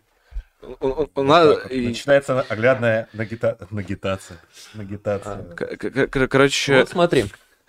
А, Наш значит, военнопленный Микола. Давно не Значит- появился в кадре. вот э, давай так, вот это баночка с энергетиком, это город Херсон. мгм. А, значит, город Херсон обороняют, ну, и позицию между... Ну, и позиции между украинскими войсками и Херсоном обороняют наши военные. Вот. А что происходит? В какой-то самый момент командир вот этих вот военных... А меня камера видит вообще сейчас? конечно. То есть, то есть агитация максимально наглядная. Мне мы все выключили камеры, чтобы, вот, дай бог, это не попало в эфир просто. Вот. Продолжай. А, значит, командир этих а, солдатиков, которые защищают Херсон, он говорит, нам придется принимать непростые решения. Хотя, казалось бы, общество на подъеме, общество... Так, кстати, не все поняли, о чем идет речь, про непростые решения. а, по-моему, всем, по-моему, всем было очевидно. Ну, где еще можно принимать непростые решения, если не на Херсонском Не направлении? знаю, в постели с женой. Возможно. Или не с женой. Вот. А, значит, С любовницей Залужного. После того, после того, как а, командир этих солдатиков, значит, э, сделал такое заявление, после этого, а, значит, украинские войска пытаются атаковать. Там атака, же, по-моему, числа 16 она Мгм. была как раз на Береславском направлении. Но они получают отпор и отходят. Вот так По вот- пятачку. Вот так вот разворачивают, вот так вот начинает их вот так вот прогонять обратно из Херсона. Ну, даже не из Херсона, там они даже... Под Херсония. Да. Ты, ты- ты лучше Вот. расположи их всех к камере, короче, Ну, чтобы вот они так- вот так я же- вдоль так я были. же и прошу как раз, были, э, понимаешь? Сейчас. Во! Давай вот так вот. Вот. Лучшая инфографика на Да. победном царизме. Вот, значит, э, что происходит дальше? Дальше, а, значит, руководство этих солдатиков, как бы оно а, пытается сделать все для того, чтобы а, наступающая, значит, готовящаяся к наступлению группировка ВСУ, она поверила, что, значит, солдатик собирается уходить из Херсона и что можно его за жопу кусь. Вот, как это произошло в Харьковской области. Там было э, очень э, забавное а, сложение фронтов, как бы, что было, было реально видно. Забавного-то было мало. Ну, забавного деле, было, да, но на области, это, прямо но- скажем. Ну, забавного было Так. мало, но на картах это выглядело так, как будто свинка кусает э, солдата за жопу. Мгм. Вот. А значит, смысл этого в том, что вот Микола должен поверить в то, что, а, не знаю, Иван Топор. Что Иван Топор уходит и оставляет, а, значит, э, Херсон, который можно захавать. Вот. Но происходит это достаточно а, криво, непонятно. Вот. В результате чего Из, обычного чата на Ютубе к- пришел комментарий, уровень планирования операции Минобороны билайк. Реально очень, очень похоже на это. Владимир Владимирович, вот так вот будет все, короче. А а э, реально вторая фамилия не Герасимов? нет. А жаль. то, а то, а то а то мало ли. Так вот, значит, и смысл в том, что, а, значит, э, Микола должен нападать. Но Микола не нападает почему-то. Он э, вместо этого его там, э, ну, его там сзади подталкивают, а он э, упирается и как бы такой говорит, нет, я не пойду туда, я туда не пойду, потому что что-то вот, мне кажется, что москали что-то задумали. Что со стриме происходит? Вот. План ураган. Кстати, очень кстати. Вот.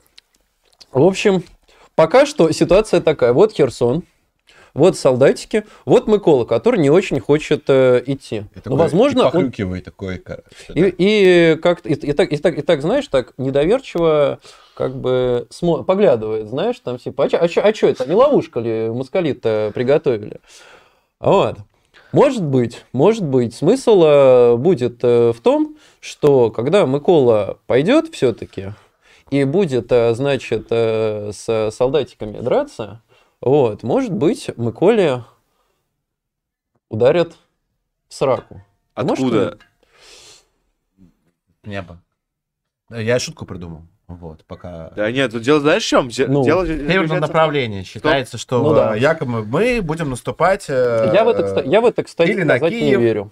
Или на Западную Украину, или хотя бы Да-да. на Ну, Но Чернигов. такая теория Это тоже будет не есть. удар по херсонскому группировке в любом случае. Но, э, Ну, короче, короче, типа идея втянуть в бои хохлов э, под Херсоном и начать э, полномасштабное наступление в другом направлении. да, в любом случае Вот. выгодно, не- вне Я зависимости хотел от бы, чтобы от направления. Хох- э, с Миколой сделали вот так вот, короче. Короче, Наверное. дело заключается в том, что в тот момент, пока Федор показывал нам замечательную э, иллюстрацию э, Планирование операции в генеральном штабе. Да, правильно. под Херсоном, Да. Вот, а наш э, сегодняшний эксклюзив запостил у себя канал Тупичок Гоблина. Причем, насколько я понимаю, без ссылки, да, на нас, Ну, естественно. Что, я могу сказать? Но он, сказал, что нам нужно делать побольше это самое э, Что? Ватермарку и делать ее красным цветом. Это сплошным. Гоблин тебе сказал? Да, ну Это смысле, типа такое, это типа шутка или это... я вообще не знаю, что он имел в виду, потому что, блин, ссылку тварь не запостил. Блять, Э. это вот а Watermark как раз а, сделан для таких тварей, блядь, как ты, гоблин, блядь, чтобы вы когда пиздите видео, короче, чтобы вы не могли, блядь, спиздить его полностью, потому что нормальные люди не пиздят, блядь, видео, А он, его короче, тоже, а он его тоже как бы а, взял а- к себе. а выкладывают, Да, а да. выкладывают его со ссылкой, блядь, короче. И вообще, блядь, М. все эти пидорасы, которые спиздили сегодняшнее видео, вы заебали. Вы не могли бы вообще ссылочку поставить, короче, на оригинал. Оригинал наш, короче. Слушай, Поэтому меня ваш есть- юмор, блядь, коммунистический ебаный, зап- э, запихните св- свою красную коммунистическую сраку, пожалуйста, блядь. Слушай, у меня Вот. есть И отличный... дайте ссылку на наш канал. У меня есть отличный, э, значит, э, как раз капиталистический концепт, э, вот, которым вы можете развивать а, свой Мы канал. просто Можно- берем у можно- них все можно- имущество и дворянизируем Подожди, его. подожди. Можно просто, значит, делать вот такое вот видео, что два танчика съезжаются, вот, после чего а, резко обрывается видео, там а, музычка какая-нибудь to be continued и подпись. Аж для того, чтобы посмотреть полное видео, Вот. обещайте, Вот раз- обещайте Совет от настоящего военкора. Вот теперь ни один человек не усомнится в том, что ты настоящий военкор после таких советов. Потому что каждый военкорский канал настоящий должен иметь как, как минимум одно такое видео в день. А, У меня, у меня, к сожалению, не так. Под Херсоном, ну, я добавлю, наверное, от себя и закроем тему. Мгм. То, что Херсон ни в коем случае нельзя не сдавать, э, как минимум нельзя вызывать без боя. По той простой причине, что, простите, а зачем мы вообще а, проводили все эти замечательные референдумы, чтобы через месяц а, после их проведения начать сдавать свои собственные города? Вот. Э, Мне кажется, сдача и потерю Херсона очень сложно будет а, объяснить э, какими-то удивительными военными об- обоснованиями, и тем более это будет двойнее ублюдочно звучать, когда начнут ра- рассказывать, как у нас любят, как у нас рассказывали, в общем, после Харьковской трагедии о том, что, а знаете, блядь, э, самое важное это жизни людей, вот, жизни военных, жизни наших ребят, и чтобы их сохранить, мы там сделали перегруппировку. Ребят, если вы хотели сохранить, если вы так переживаете за жизни, и так переживали за жизни военных в том числе и так далее, а, простите, а почему тогда а, российскую спецоперацию поддержали? Потому что вообще на войне военных убивают. Если вы не хотите, чтобы военных убивали, почему вы поддержите СВО в таком случае? У меня вот такой вопрос. Да уж. Начнем с этого. Поэтому вот это... Чтобы им вот это- платили. Вот это вот мерзкий, да, ипотека, короче, да. Вот этот весь э, совершенно мерзкий нарратив. Мы сдали очередной город, чтобы там никто не погиб, а потом оказывается, что туда зашли в случай и устроили там террор, как это было в Харьковской область. А, тоже засуньте туда же, куда можно засунуть свой коммунистический юмор, тупикок, э, тупичок гоблина. Ну, это потому что это позор. Вот. а, Поэтому ни в коем случае Херсон нельзя сдавать, и тем более без Тем более боя. подписываться на гоблина. Да, Как- как- подписывайтесь на как- обыкновенный царизм. Короче говоря, нас смотрит 550 человек, вот, э, а лайков 192 под стримом всего. Пожалуйста, господа, тыкните на палец вверх, вот. Вам не трудно, нам приятно, было бы отлично. Вот. Так что, друзья, э, Херсон э, должен остаться русским и русским навсегда. Тем более вы там развесили замечательные плакаты, то что Россия с вами навсегда. Вот, э, так что, Соблюдайте свое слово. э, да, держите свое слово хотя бы здесь. А, зерновая сделка. Опять. Again. Again. Зерновая сделка. Again. Просто такой, короче, реально, Joy Division очередной случился. Да, это было очень странно вообще. Ну, то есть, это же... Как мне кажется, это еще одно свидетельство конфликта внутриэлитного. В общем, очередной Joy Division случился в Российской Федерации. А, в чем суть? Если кто не в курсе, я тут двух, двух словах скажу подводочку. Мгм. А, решила, а, Россия решила возобновить участие в зерновой сделке по вывозу украинской сельхозпродукции по Черному морю. А, об этом сначала объявили в Министерстве обороны Российской Федерации, а потом президент России, э, Росси- э, президент Российской Федерации Владимир Путин это подтвердил. Причем там а, в самом заявлении была интересная формулировка и ссылка. А, В частности, в заявлении Министерства обороны. В нем говорилось, что, ведом, а, в нем говорилось, что российская страна получила некие письменные гарантии от Украины, согласно которым Киев пообещал не использовать зерновой коридор для боевых действий. Э, Ну, вопрос про письменные гарантии Киева и почему мы в них верим, а, вызвал сразу целую тонну, короче, мрачного юмора во всех э, русских телеграм-каналов, причем даже не только в русских телеграм-каналов, но даже там у того же Ширия. Вот. э, То есть это вот Украина, которая никогда не нарушала свое слово, которая всегда соблюдала Минские соглашения, и тут, оказывается, нам дали гарантии, и мы вновь возобновили зерновую сделку. Дальше э, парад, я не знаю, ну дальше получилось еще страннее и даже, я бы сказал, прям позорнее. Потому что МИД Украины опроверг наличие каких-то обязательств Украины по зерновой сделке. Цитата представителя украинского МИД, а, некого Олега там Свиколенко, Николенко, неважно. Цитата.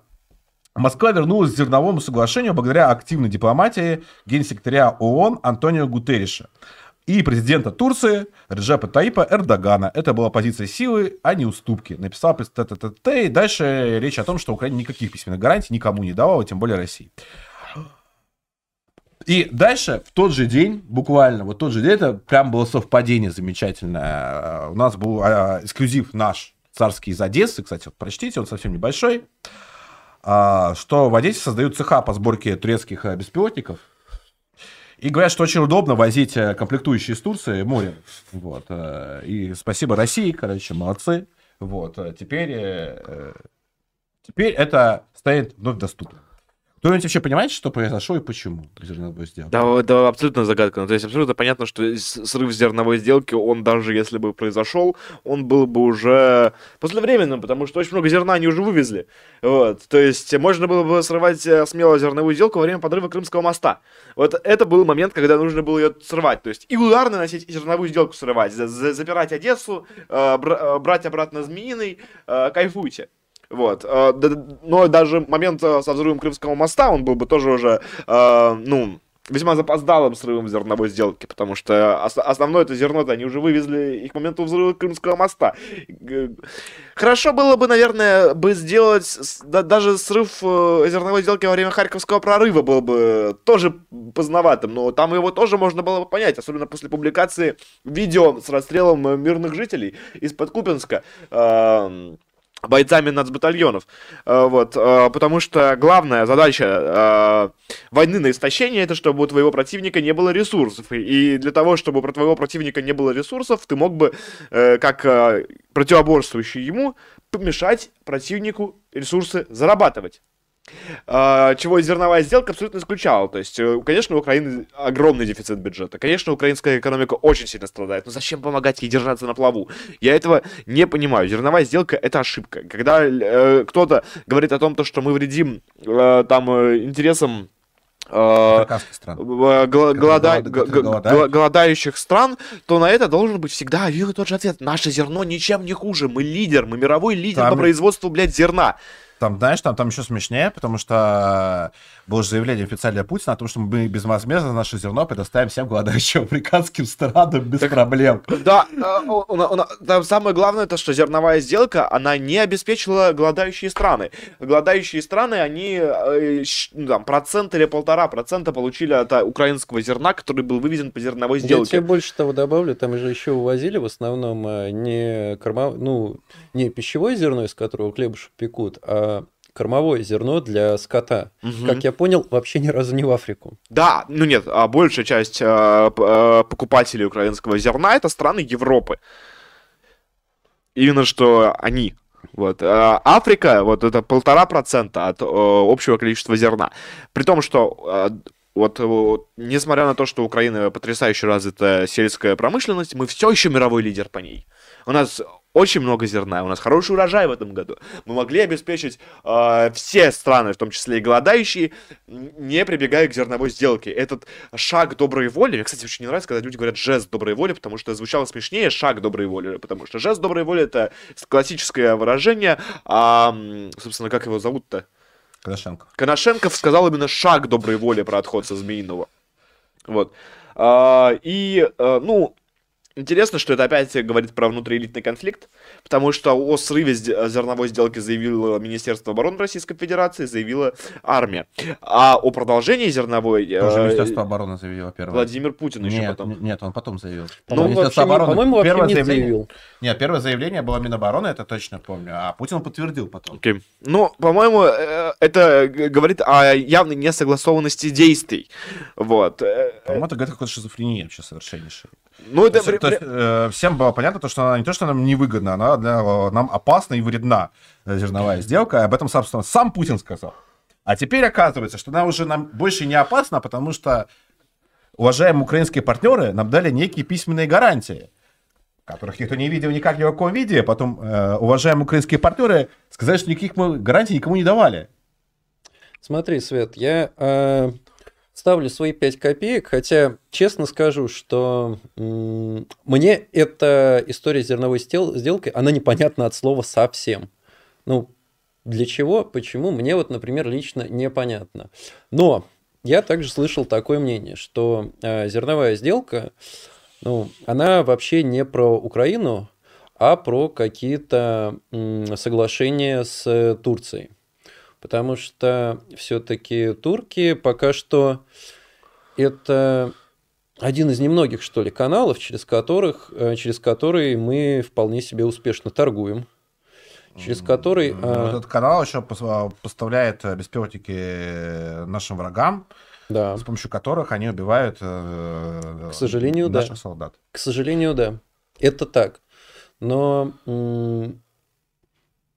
да, возможно, возможно, возможно, возможно ли... Турция, он выгоднее, собственно, туркам, чем нам. Возможно ли а, такая ситуация, когда м, Турция для нас в текущей сложившейся международной обстановке является незаменимой?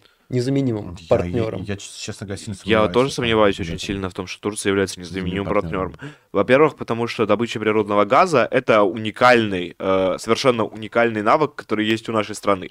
Турция не обладает ничем уникальным. Она является страной-посредником. Э, и я, конечно, понимаю, что э, Владимир Путин, как человек, у которого вообще всегда была его заметная страсть к восточным мужчинам с большими усами, с маленькими тоже, он, э, ему очень симпатичен Эрдоган. В своей самой слабой речи за все СВО, которая вот как раз недавно прозвучала, развернутая, да, Валдайская, он а, открыто подчеркнул, что, ну вот Эрдоган, он надежный партнер, а, потому что в разговоре с нами Эрдоган защищает свои интересы. И мне вот это, это совершенно поразило, потому что э, я так и не понял, с каких пор у нас российский президент стал турецким гражданином. Почему его вообще колышет интересы турок? Почему он Нет, вообще размышляет с тут, точки э, зрения интересов турок? Он не должен этого делать. Россия для Турции сделала очень много. Россия даже начала атомный проект в Турции делать, для того, чтобы Да, у турок была да. доступная и дешевая энергетика. Собственно, Причем да. э, этот э, атомный проект был начат по совершенно э, ненормальным для суверенной страны условиям. Э, потому что Россия мало того, что согласилась построить турецкую атомную электростанцию, так она еще и согласилась выделить кредит Турции, на которую эта атомная электростанция должна быть построена. То, есть построить в долг. Технически, конечно. Э, э, Турция строит деньги на свои, э, собственно, кровные. Но на самом деле эти деньги выделяет Сбербанк. А, то есть, э, когда мы говорим про э, турецкие... про строительство турецкой атомной электростанции, мы говорим о том, что за русские деньги, русскими специалистами строится уникальная технология, которой вообще-то очень мало стран в мире обладают, на турецкой земле, и взамен от этого, для, того, чтобы пустить русский капитал, Эрдоган требует всего-то обучить 250 турецких физиков-ядерщиков а, в Санкт-Петербурге. То есть совершенно уникальная от 2016 года сделка произошла, совершенно потрясающая. Мы как, как, как э, опять выиграли. Вот. А, Турция, она агресс- ведет агрессивную политику против России. А, Турция продвигает идеи пантюркизма на наших окраинах. Турция продвигает интересы пантюркизма внутри наших границ. Турция сбивала наш самолет. В Турке убили нашего посла. Это был турок. А, в Турции а, каждый год гибнут наши туристы. В этом году в Турции разбилось два автобуса с нашими туристами. Э, два по, забитых э, полностью туристических автобуса. Э, Турция э, не признала Крым.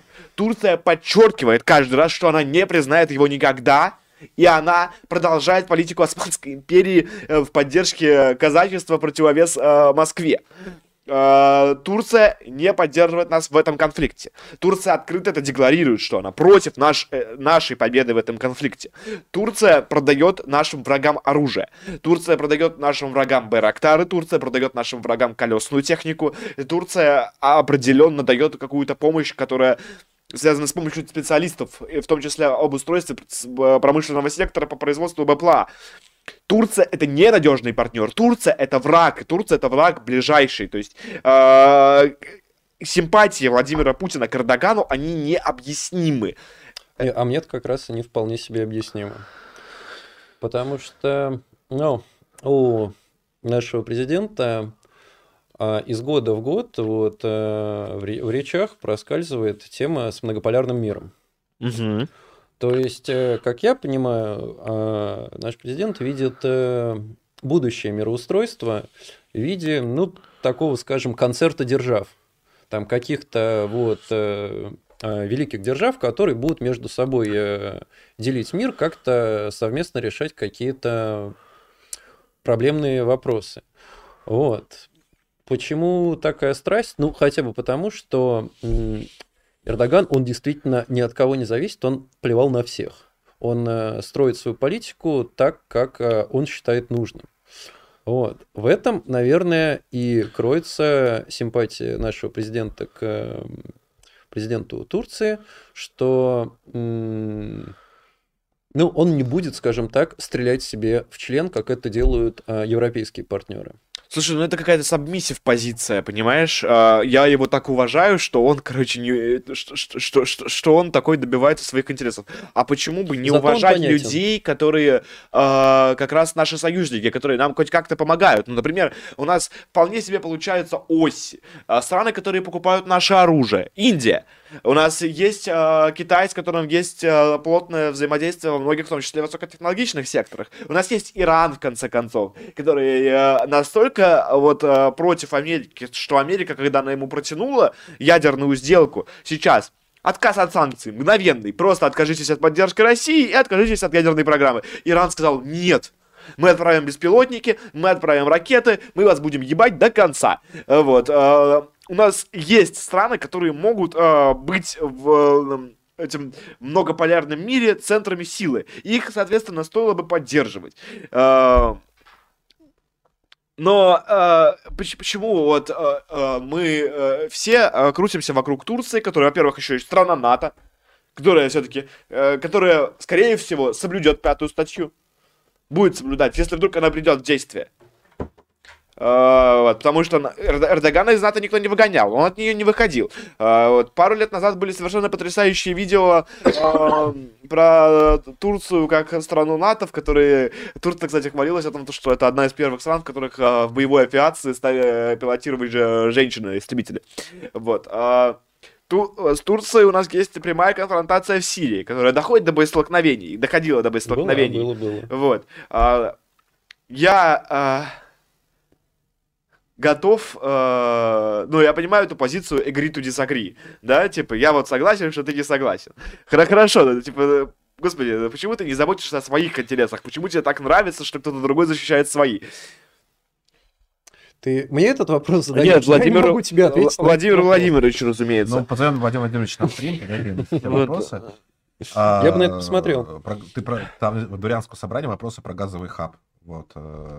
Говорят, что Путин очень хочет газовый хаб Турции, и этим обосновывает куколдизм перед Эрдоганом. Что думаете по этому поводу? Я думаю, я уже сказал по этому поводу, что газовый хаб Турции, он выглядит в первую очередь э, Турция, а не России. Вот в чем проблема всей этой истории.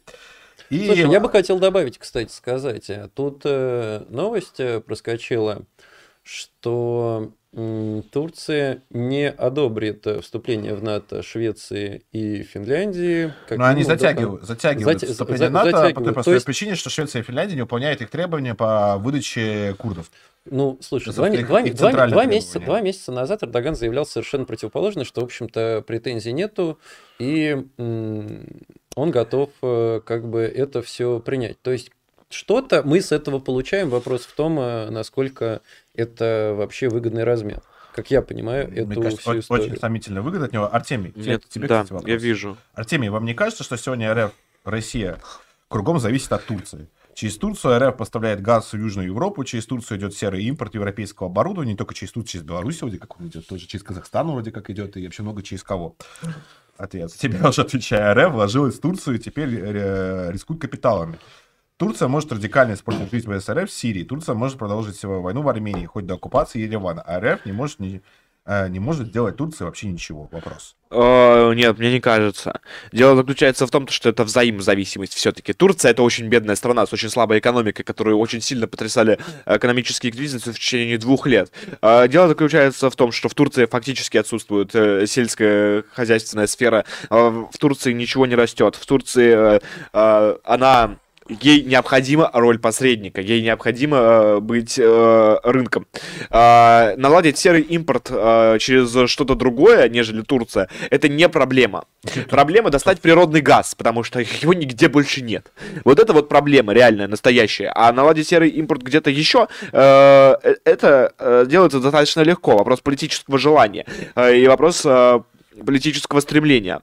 А, мы э, определенной степени зависим э, как э, от Турции из-за отлаженных цепей поставки. Их сбой, он сам по себе несет убытки. Но вопрос, а кому это более выгодно? Турции это более выгодно? Или... А, это более выгодно нам. В конечном счете, если мы закроем зерновую сделку, то турецкие, собственно, сельско, ну, ориентированные на сельскохозяйственный сектор предприятия, которые, собственно, зерно а, молят, они могут закупить российскую пшеницу. Как вам такое? Давайте вы, турки, получите свою прибыль от прода- перепродажи э, уже обработанногосель- сельской продукции, и, закупая наше сырье, а не украинское, потому что наши военные корабли перекрыли, блядь, Одессу. И я не понимаю, почему Владимир Путин так сильно уважает турецкие интересы, что продолжает э, развивать зерновую сделку, чтобы украинские уважаемые партнеры развивали свою экономику, закупая сырье украинских в рот ебаных партнеров, с которыми мы сейчас находимся в состоянии полномасштабной войны, в которой уже произошла мобилизация 300 тысяч человек. Здесь не должно быть никакого уважения. Здесь нужно научиться ставить ультиматумы. Э, проблемы турецкой экономики, они э, э, гораздо больше, чем проблемы российской экономики прямо сейчас под санкциями. Поэтому э, для того, чтобы турки, они раз, продолжали развивать свою э, экономику, Россия должна сделать так, чтобы турки, они стали более лояльными к нашим политическим интересам. Туркам стоит закупать зерно у нас, туркам не стоит продавать байрактары, туркам не стоит Крым. А если не хотите этого делать, то во сколько раз упала лира? В 10? А может быть лучше лира упадет в 100 раз? И посмотрим на, на успехи Турции в Армении. Какие будут успехи Турции в Армении, учитывая, что а, за Армению э, может ну, те, теоретически вписаться США, которая туда недавно при, приезжала с миротворческим визитом. По большому счету, лично я не считаю, что в Армении осталось что-то дорогое русскому сердцу. Я выступаю И... за полный вывод воинского контингента из Армении совершенно. Вот, ну, э, собственно, я только хотел добавить, то, что там вот. остались наши миротворцы, да. На, наш миротворческий контингент и военная база в Гюмри Будем честны, э, здесь э, вопрос э, встает ребром по поводу отношений вообще к азербайджанско-турецкому блоку и по поводу вообще нашего позиционирования относительно этого геополитического союза. Если мы хотим поддержать а, Армению, то сейчас явно не время, и армяне упустили очень много возможностей для, для увеличения обороноспособности своей страны, а именно, ну, 30 лет фактически они упустили, то, то время, которое они могли готовиться к новой войне в Карабахе. А, они этого не сделали. Они, обладая Искандерами, они, обладая истребителями российскими пятого поколения, они... Четвертого, по-моему, все-таки. Четвертого, по-моему, все-таки. Четвертого, четвертого. прошу прощения. Самих У нас самих за пятое еще а, они, они обладая современным российским ПВО, а, потерпели сокрушительное поражение, потому что они не были готовы развивать свою армию. Армяне, обладая самой, блядь, большой диаспорой вот, относительно процентного населения армян внутри Армении и снаружи Армении, ну то есть порядка 80% армян в Армении, блядь, не живут. Они почему-то не готовы себя защищать, а нам это нужно. Почему? Не понимаю. А, вот. Я, я считаю, что если мы хотим защищать Армению, то сейчас явно не время, потому что у нас есть э, серьезная, поважнее, жестокая война, которая для нас является первостепенной. А, а если мы хотим дружить э, с э, Азербайджаном и Турцией, то защищать Армению нам вообще не кстати. А если мы уж хотим дружить с Азербайджаном и Турцией, то точно мы не должны с ними дружить во вред себе, чтобы э, уважаемые турецкие партнеры партнеры запускали, о, закупали сырье у наших военных противников. И э, да, это была войдайская речь Артемия Сыча. Вот, я добавлю только, давайте подумаем на, тем, что, что нас важнее, Херсон или Ереван. Вот, мне кажется, выбор очевиден. Другая тема, мы на Турции как-то стопорнули очень много, а тема, которая... Мы ее обсуждали для, для стрима с Сычом кратко, и Сыч сказал, что мне вообще похуй на эту историю. А что за история-то? Боевые кузьмичи. Боевые кузьмичи — это новый мем российской пропаганды, а, который заключается в чем? Откуда он появился? Ну, его запорсил его... админ Нурсотмова, насколько я помню. Его, за...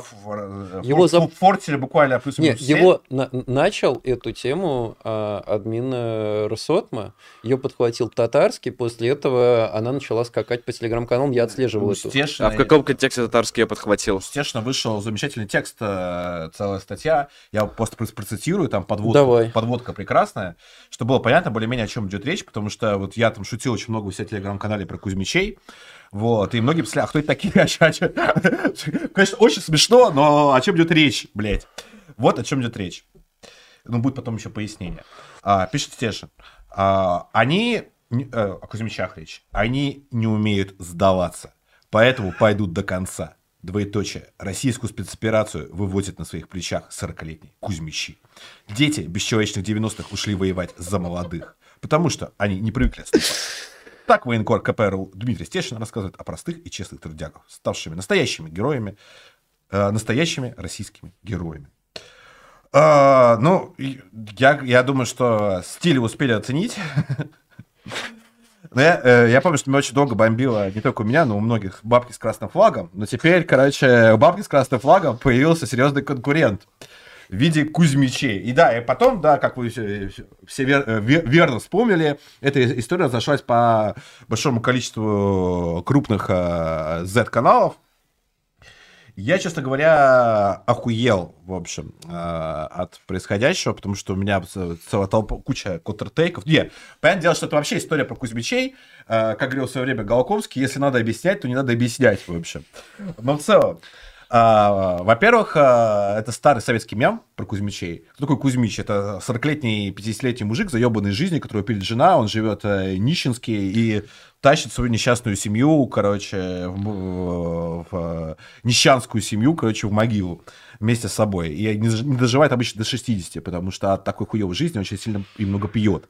А, Или заканчивает жизнь самоубийством. Да. А потом этот мем немного подзатух, и он уже появился в около футбольной среде где Кузьмичами называли а, людей, опять-таки, 40-летних, которые тихо грызли, когда футбольные фанаты, в общем, а, шизили, делали там плакаты, дрались до матча, после матча, то а, Кузьмичи сидели на центральных трибунах, э, никогда там ничего не кричали, в общем, не скандировали, просто грызли семечки, иногда, э, иногда что-то пьяно орали матом. Вот, Кузьмич изначально и в фанатском лексиконе, и вообще в народном имел а, даже не, не только скорее негативную коннотацию, а исключительно негативную коннотацию. То есть это человек, которым бы, на которого ты бы никогда не хотел а, быть похожим вообще. Сыч даже от этого ушел просто. От истории про Кузьмичей. Так вот. Я не уйду. То есть а, проблема Кузьмичей заключается в том, а, что даже Кузьмичи не хотят быть Кузьмичами.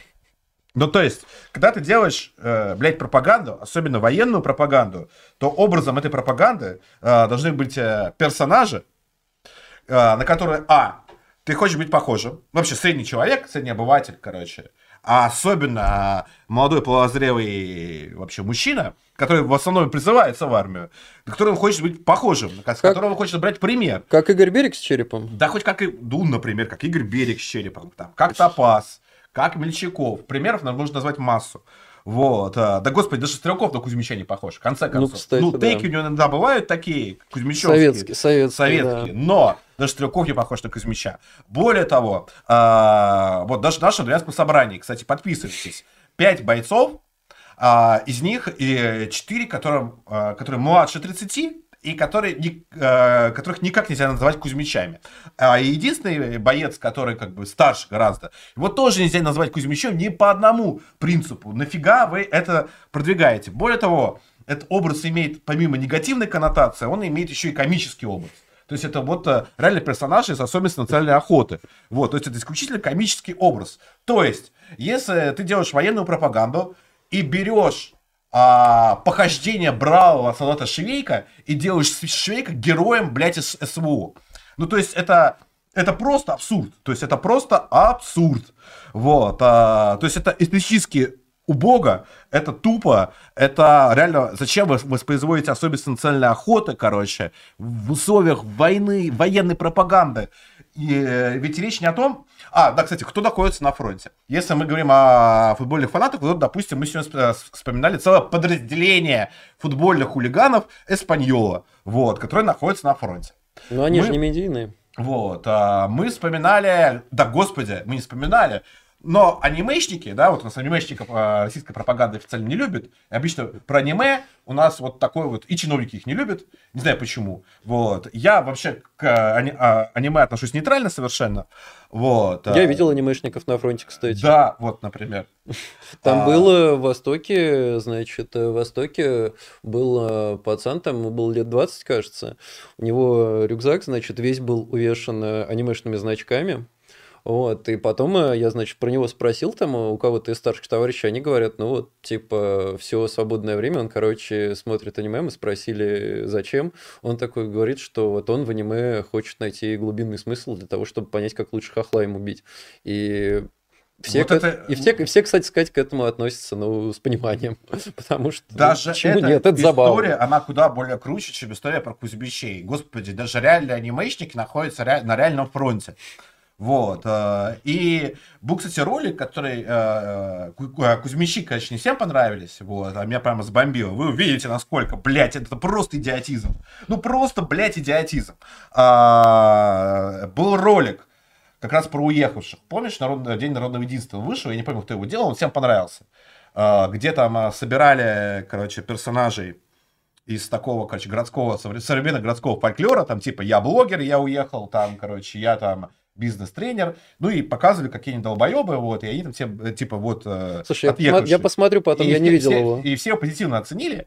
А у меня вопрос возникает, идеологический сугубо. Когда идет э, война, когда идут боевые действия, а смысл пропаганды общество объединять.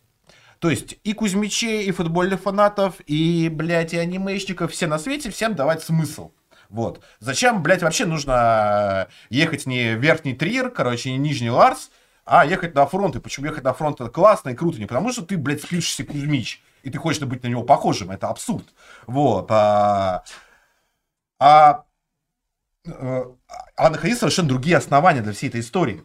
Но, блядь, нет, короче. И тут а, оказывается, оказывается, что, блядь, Кузьмич, ты должен, вот, вот Кузьмичи, короче, вот бери с них пример. Это, блядь, просто глупость. Так вот, в этом ролике а, как раз вот это противопоставление, что есть вот это вот э, старое, причем вот наше пропагандистское старое противопоставление, что есть вот это вот а, городская, короче, модная, там, московская и питерская молодежь, которая обвешивается своими айфонами а, и начинает там в, в жопу своих Москва-Сити ебаться, короче, а есть настоящие, блядь, мужики, короче, которые, блядь, там на фронте, там, они в жизни, короче, работают. Ну, это очень, это очень спорная тема. Это отвратительная идея. Я считаю, что все модные, даже какие, которые вам не нравятся, там, блядь, я вот ТикТок тоже терпеть не могу, я его не понимаю, я слишком уже старый для ТикТока тоже. Но если тиктокеры, короче, модные, короче, молодежные и самые пидорские на свете будут топить за СВО, так это же классно. Зачем вы э, пишете, что они мудаки, что они вообще чмошники, пошли они нахуй, мы за, блядь, 40-летних алкоголиков. Да вы идиоты, блядь. Ну, да, реально, да, вы самое, дебил. Самое просто. главное этого проблема, что это не целевая аудитория.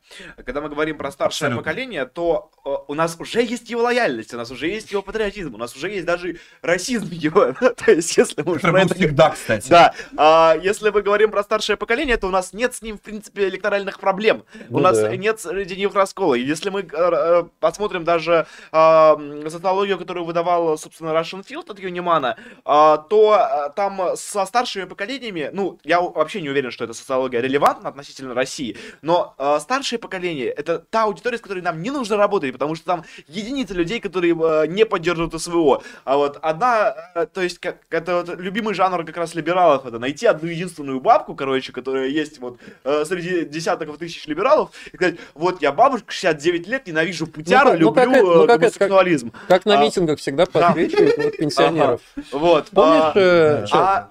Помни, помнишь ту самую бабульку, которая благодарила Алексея Мельчакова да, да, да. за вот. Все. Да, а, да, да, да. А... Это, собственно, наш репортаж основания. Да, вот. я, о чем мы говорим. А, а когда мы говорим про молодежь, то это целевая аудитория. Во-первых, по, по какой причине э, молодежь это целевая аудитория? Потому что они будут определять э, электоральную статистику в будущем.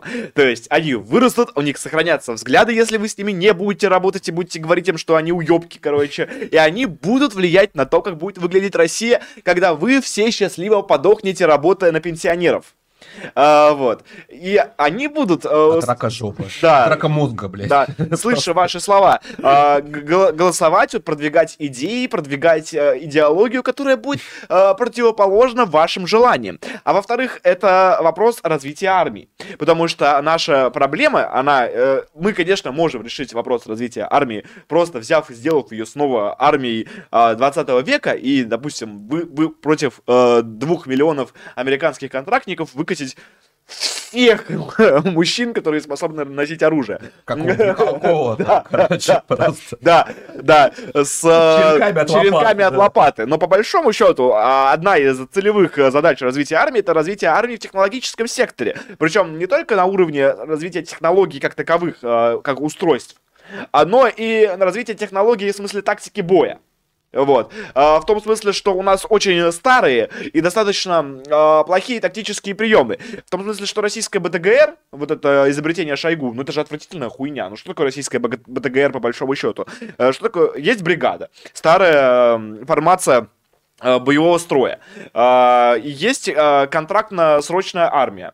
Контрактно-срочная армия, в, есть батальон контрактников и есть 2-3 батальона срочников. Но так как батальон срочников мы отправить в зону боевых действий не можем, мы берем, создаем усиленный батальон из контрактников, который заключается в 800 человек, и называем его модным словом батальонно-тактическая группа. Я тебя, сейчас То есть... я тебя сейчас поправлю. Тут один важный момент. Дело в том, что ну, я как человек, который не, относительно относительно недавно отслужила в российской армии, там, 18-19 год, как бы у нас нет такой темы, как батальон контрактников. Для того, чтобы вот собрать ту батальонно-тактическую группу, обдирают просто все действующие подразделения, сводят их э, в одну как бы группу и отправляют воевать. Потому что, ну, у нас нет такой темы, как батальон контрактников, как, как минимум ну, в моей части такого не было. Ну, в, в сущности, э, дело, дело... Это всегда смешанные какие-то подразделения? Дело заключается в том, то, что под видом э, модной, мод, модной тактической единицы батальона тактической группы у нас есть, в сущности, ободранная бригада. То есть, э, неполноценная бригада. Э, и это не тактика, это, блядь, распил. Ну, по большому счету. продолжение этой темы. А, если вы выгоните всех, короче, этих хипстеров, которые в жопу ебутся, да, не переставая, короче, и смотрят Netflix. Простите, а кто технологиями России будет заниматься вот в ближайшие лет 10? А вот. кто, блядь, будет вообще, короче, заниматься российской экономикой в ближайшие лет 10? Вот, то есть, э, э, что де- делает обычный либеральный хипстер, короче, когда послушает, э, включит телек? Он говорит, да ты пидор, короче, вот там 40-летние мужики, короче, корейский перешейк, да. короче, штурмуют. Он говорит, хорошо, я в верхний трир поехал, короче, до свидания. Слушай, вот. Вот, ну, блядь, нахуя и... вы это делаете, вот, я не пойму. Да, и... и э как бы для вот развития и технической, технологическом смысле армии вам будет необходима молодежь. Люди, которые думают... Да вообще современ... России, да, вообще России. Люди, которые армии. могут думать современно да. и у которых а, развитие мозга по биологическим причинам еще не прекратилось.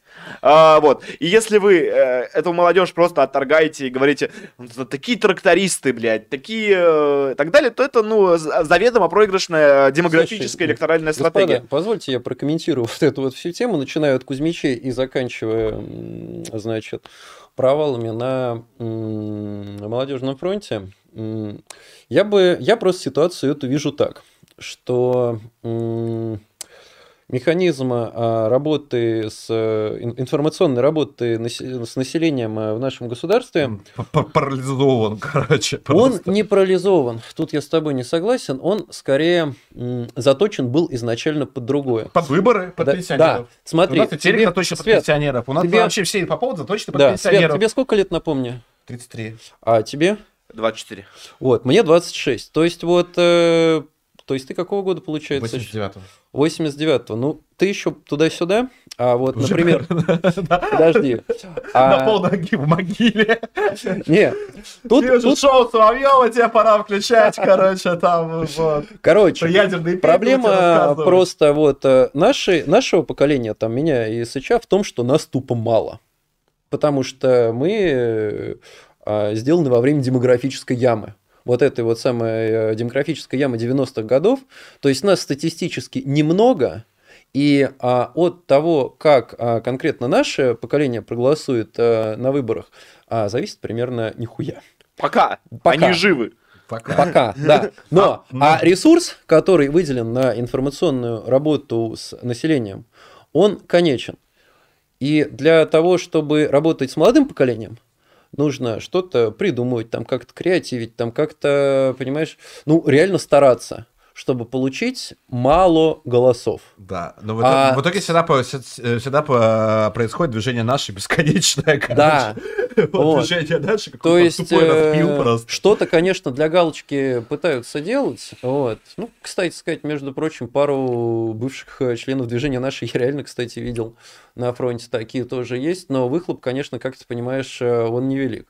Я думаю, что пару-тройку вот. движ... членов движения, я не знаю, там и независимая Ичкерия тоже на фронте сейчас есть, вот, поэтому это не пример. Образ вот, российского а... солдата, он в любом случае должен складываться в первую очередь как образ высокого профессионала своего дела, который а, хорошо ознакомлен с военной наукой, его э, этому научили, его научили использовать э, современные способы ознакомления с военной наукой. Он умеет э, читать, и он читает постоянно и много, потому что этому способствует э, российская армия. Именно поэтому он достигает э, ключевого преимущества э, в войне. Вот. Ты не Э, можешь не согласиться с тем, что до а, февраля 2022 года а, реально подавляющее большинство общества так и думало.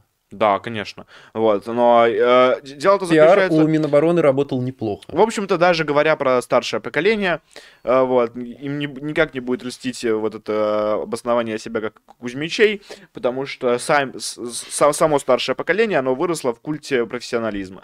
Вот, то есть это люди, которые, ну, допустим, очень, мне очень понравилась история про э, то, как э, твой отец в «Стальных грозах» прочитал, и про людей.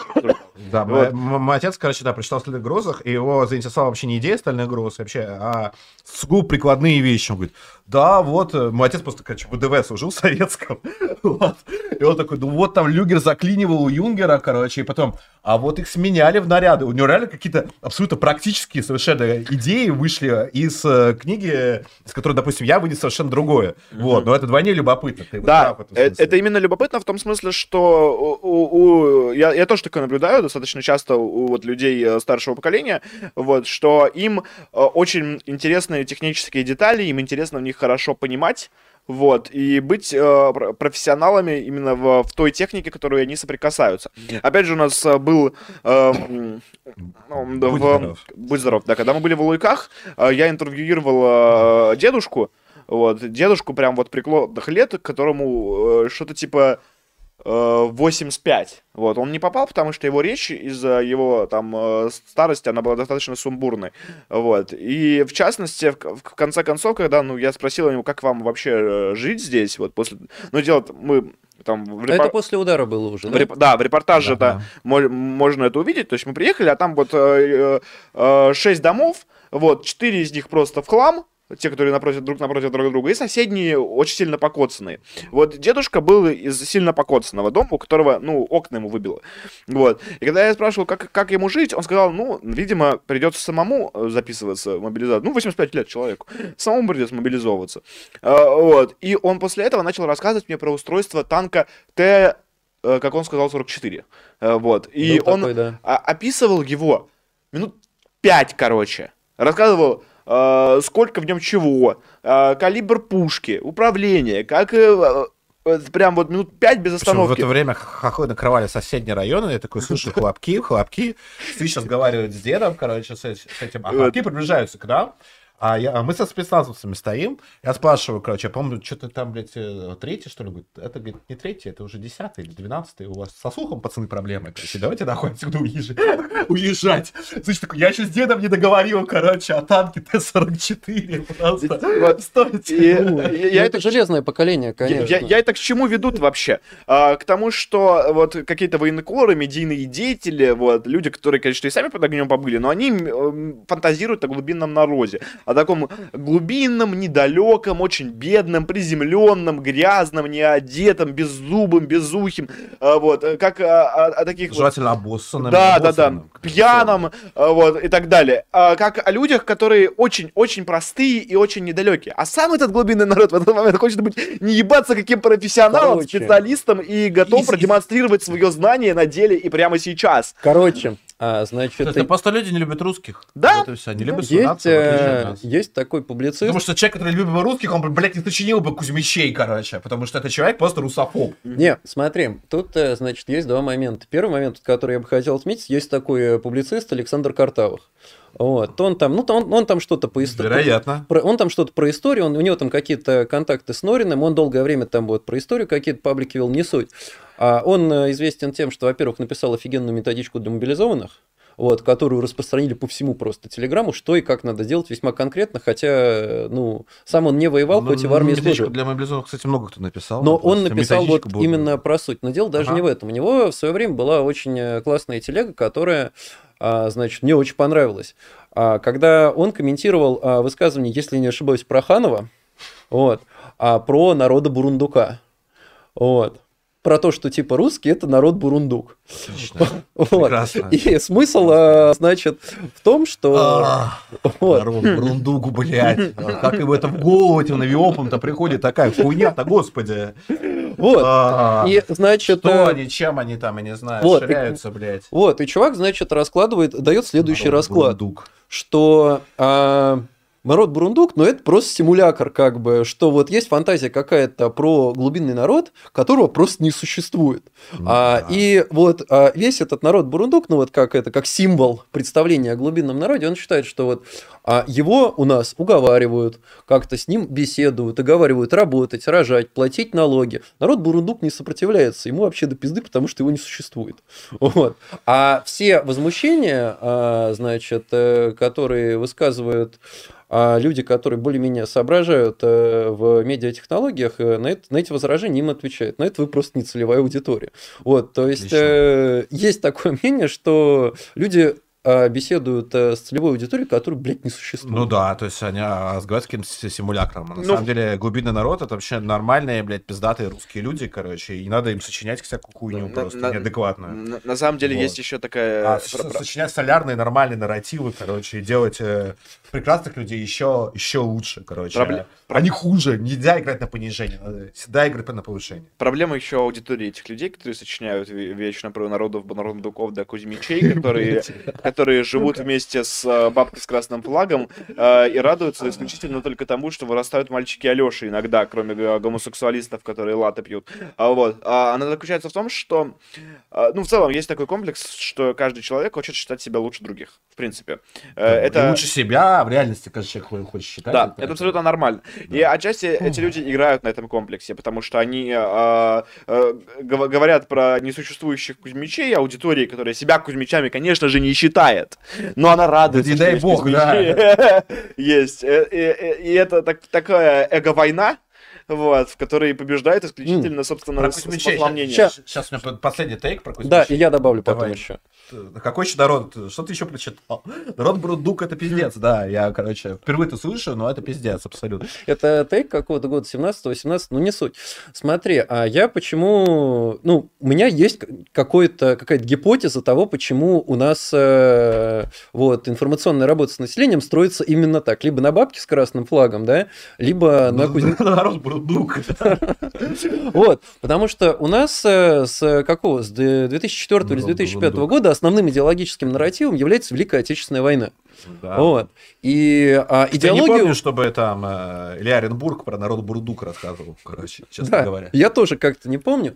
Но смысл в том, что вот у нас э, пытаются все подписать под э, Великую Отечественную войну. Бабка с красным флагом вышла просто офигенно, замечательно надо пихать, потому что Великая Отечественная война.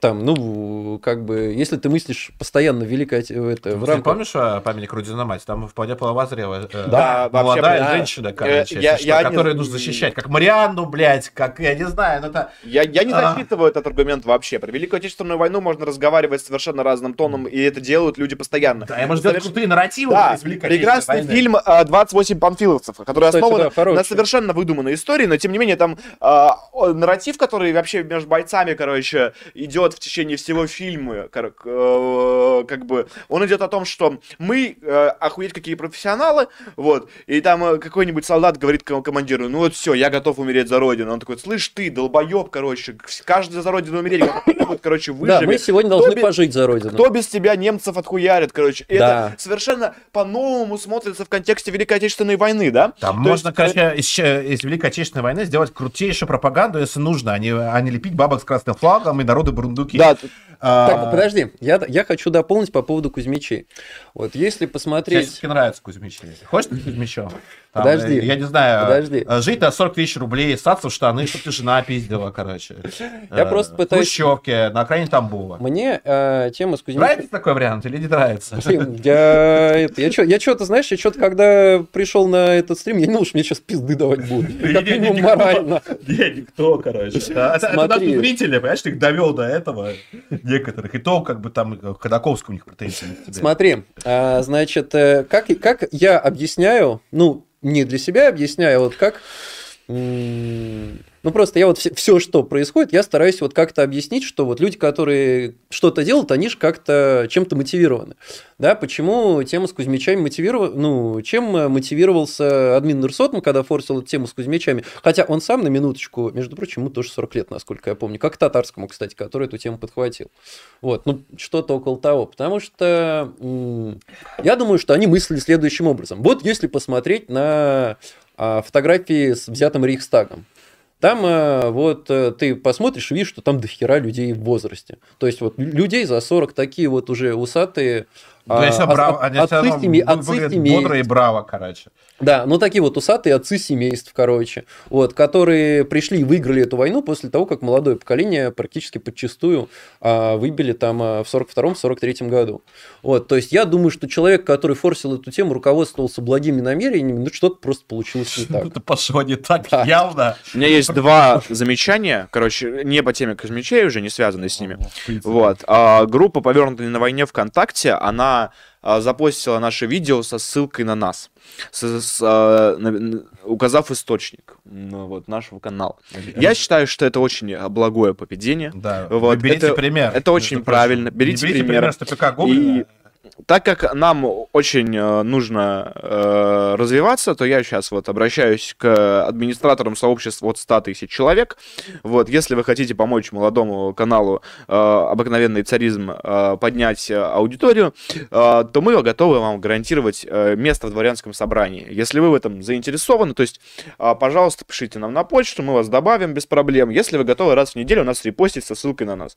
Э, вот. И... собрание у нас реальные бойцы, художники, писатели писатели. Вообще, короче, совершенно потрясающе. Со соль русской земли. Вот, админ ANNA News, вот, тебе огромное спасибо, очень много раз нас репостил, можешь вот писать вот прямо сейчас. Вот. Э и сейчас, тебе напишут какой-нибудь укроп и скажет, это я, короче. Про, про короче, Кузьмича и ранее, ладно, давай сбавим уровень агрессии нашей, а обычный.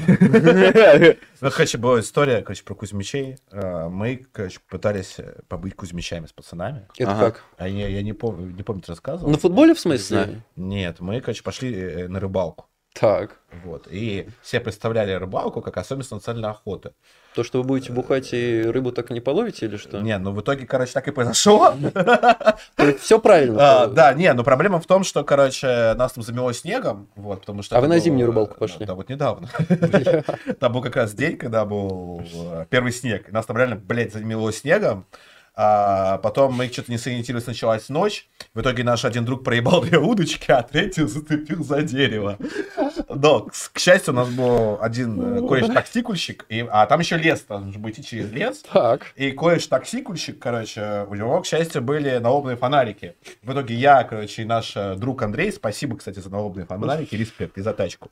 Вот, мы, короче, с эту удочку пытались, блядь, отцепить от дерева, вот, в итоге, короче, что-то порвали, блядь, леску, короче. Ну, короче, полный, блядь, просто хаос. В общем, мы поняли, что становиться Кузьмичами нам еще очень и очень рано. И вам не советую. Вот. Это а, надо а... было снимать на видео, мне кажется, потом э, фильм получился неплохой. Про долбоебов. Не, ну, на самом деле, прекрасно провели время. Вот, это было очень весело, познавательно, рыбу не поймали, а, три удочки сломали, короче. Вот. Э, особенность национальной, э, особенность национальной рыбалки удались, в зимний период удались просто потрясающе. Вот, так что да, заканчивайте, пожалуйста, не придумывайте такие мемы, лучше не делайте ничего, блядь, реально чем делайте ничего. А, День народного единства был недавно, мы отмечали как известно, мы отмечали другой праздник, uh День империи. А, пересмотрите, кстати, замечательное видео. Хороший, кстати, стрим получился, я смотрел. Такой душевный День империи, День народного единства. А, в этот же день вышел пост Медведева, и у нас многие дворяне им зачитались, и вообще многие из моих знакомых, им, им вообще нравится Медведев и то, что он пишет. А у меня каждый раз вызывает, сом... Э, с каждым разом у меня сомнения по поводу текста, uh а, текстов Медведева становится все больше и больше. Они каждый раз а, начинают не самым лучшим образом изумлять. Вот. А, и меня попросили несколько раз, там даже Дворянское собрание меня спрашивают, если бы этот текст написал бы Артемий Сыч, ты бы, блядь, не выебывался. Сказал бы, молодец, Артемий Сыч, прекрасный текст написал. Я говорю, ну Артемий Сыч не пишет в таком низком жанре, начнем с этого, как Дмитрий Анатольевич Медведев. Если бы Артемий Сыч написал бы такой текст, я бы публично, конечно, бы там не пиздел, написал, Артемий, что это за параша, блядь, такая, короче, ты что, прикалываешься? Зачем ты это сделал? Вот. И еще на нашем прекрасном ресурсе запостил. Я хотел по пару... Текст очень маленький Медведева, поэтому пару копеек вставить, потому что у меня... Слушай, а дай-ка я его прочитаю. Как а я сейчас его сам прочитаю. А, давай. Вот, Потому что я его просто, ну так, я просмотрел, это, и уже... Это прям такой один из самых... Я отвлекся, что ты не, э, не дочитал. ноября он вышел, один из самых таких жестких текстов, который вообще всем понравился, особенно там из такой Z-патриотической тусовки, а меня вызвало сразу много вопросов. И все таки говорят, Свят, почему тебе это не нравится? Расскажу сейчас в прямом эфире. Кстати, не забывайте про донаты, а то вы в последнее время начали забывать. И донаты пока не приходят. То есть там еще есть старые, мы на них обязательно ответим, но шлите вопросы, потому что тема у нас сегодня огненная. Там про Кузьмичей, про Херсон, а, про войну, про Медведева. Так вот текст. Текст называется «Почему наше дело правое». А, он ко дню а, народного единства, 4 ноября. Первый, да. абзац, первый абзац. За что мы воюем? Россия огромная и богатая страна. Нам не нужны чужие территории, у нас всего достатки а, не нужны чужие, хорошо. Но есть наша земля, которая для нас священна, на которой жили наши предки, на которой сегодня живут наши люди, и а, которую мы никогда не отдадим. А, мы защищаем наших людей. Мы воюем за всех своих, за свою землю, за свою тысячелетнюю историю. А, Пока что ничего кринжового не вижу. Не, кринжового-то ничего нет? А, но вопрос э, в том, а, вопрос, как у героя, в общем, Зеленого Соника у меня возник. Кто бы-то? кто мы, и где наши земли начинаются, и где заканчиваются. То есть, ну, хотя бы мог упомянуть то, что русские, допустим, пришли на русские земли. Мы-то кто?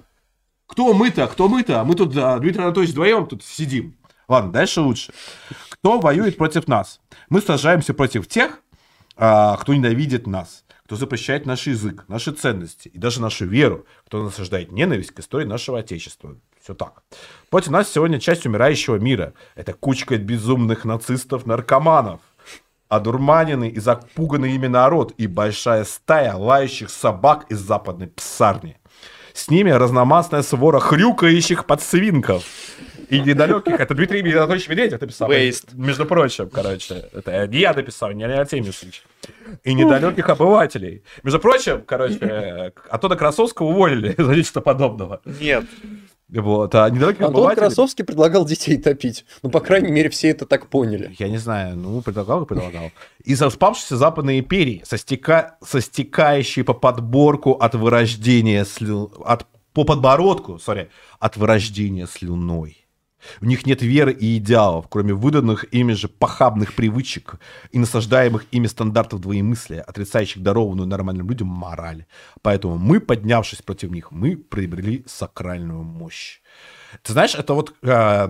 Это все, да? Нет, не все.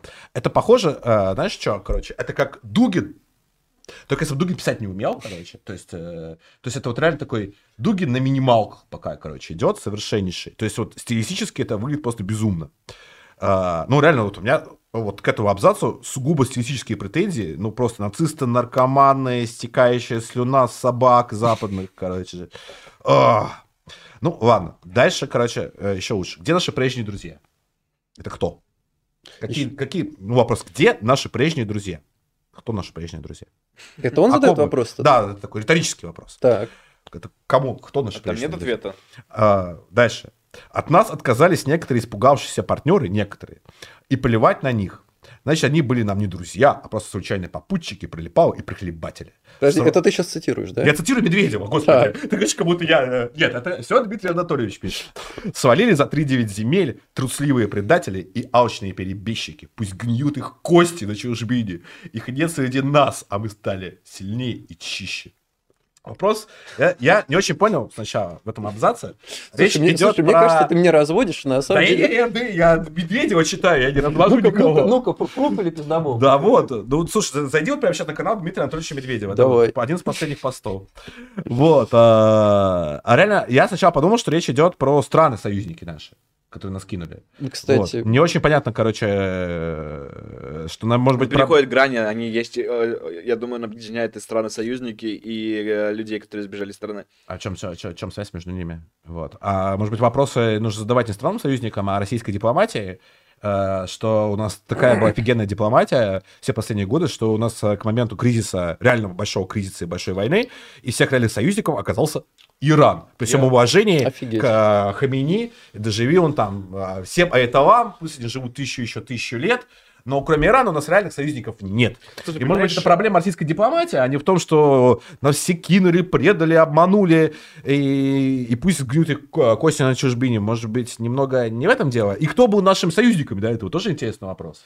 Конструктивно а, действительно нужно искать про ко- корень проблем в российской дипломатии, но а, а, с точки зрения б- популярной политики, разумеется, нужно объяснять это тем, что а, враги, они, э, наши бывшие союзники, они неправильные. А, Вот. Э, Разумеется, здесь есть палка о двух концах. С одной стороны, российская дипломатия, она очень э, слабая, она очень плохо умеет дружить, она очень плохо умеет дружить, защищая свои интересы.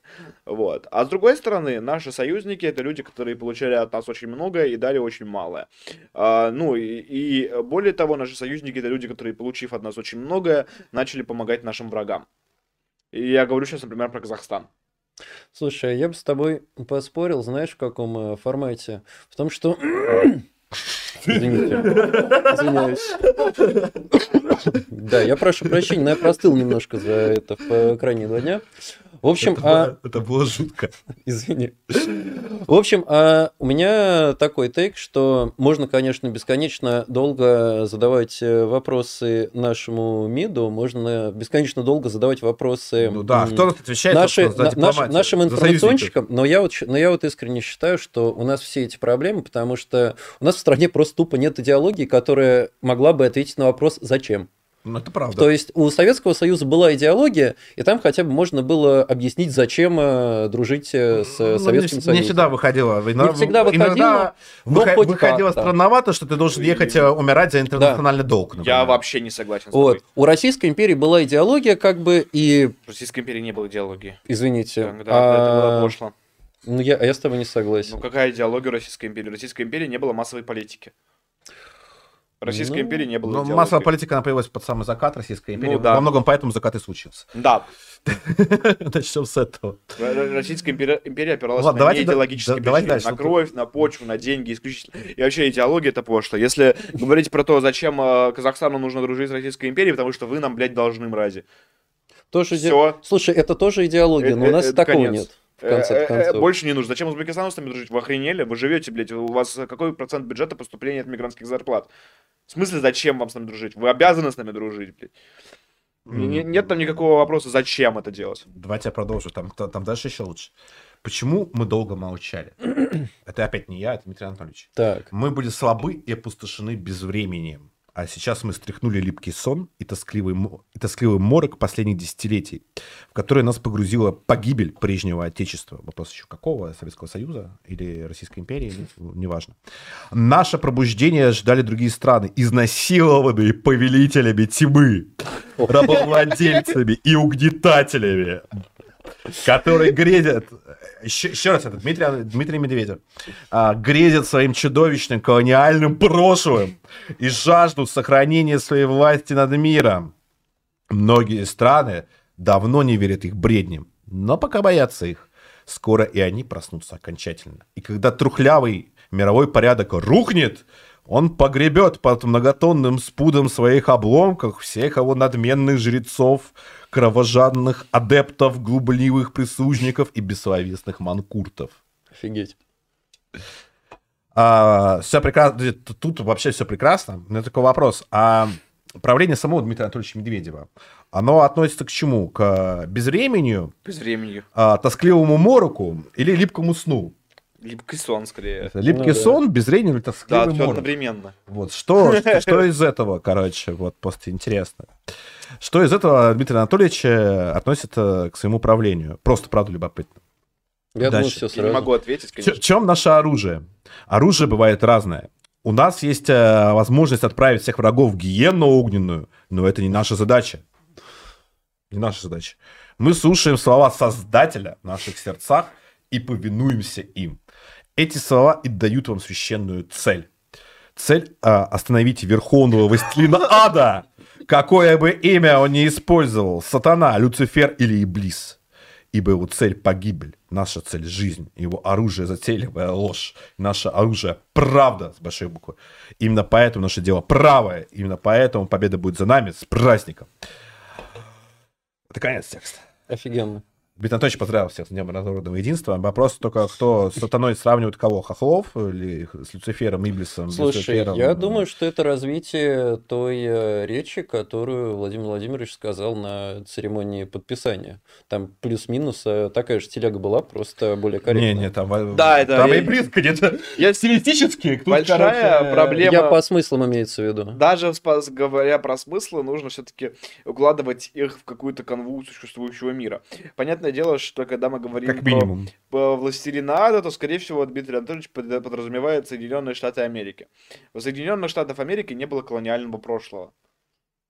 Более того, они... У них вообще- есть колониальное настоящее, это другой вопрос, Да. но колониального прошлого у И, них точно и у них еще Либерия я, была. я так понимаю, что он имеет в виду какой-то некий коллективный Запад, не э, единолично Соединенные Штаты. У меня вопрос Ну- еще. э, Вот, э, вот, вот этот э, вот единственный аспект, который точно пересекается речью Путина и вообще с нашей официальной повесткой, что мы воюем за правду, наша сила в правде, правда, правда, правда. Вопрос. А в чем наша официальная правда заключается? Ну, Кто-нибудь может объяснить? Хохлы пидорасы. Ну, по-моему, Дмитрий Анатольевич этого не написал, и тем более Владимир Владимирович этого тоже не говорил. В чем заключается наша правда? Не, ну, понятное дело, что с наших позиций понятно в чем. Я сейчас расскажу про День народного единства. Да, Чтобы я сказал на, на этот счет, тут все очень просто. У меня будет менее пышная речь, чем, у Владимира Влад- э, чем у Дмитрия Анатольевича. Но вот когда вы постоянно говорите за правду, делаете даже постеры, там, солдат, мобилизованный, ты идешь воевать за правду.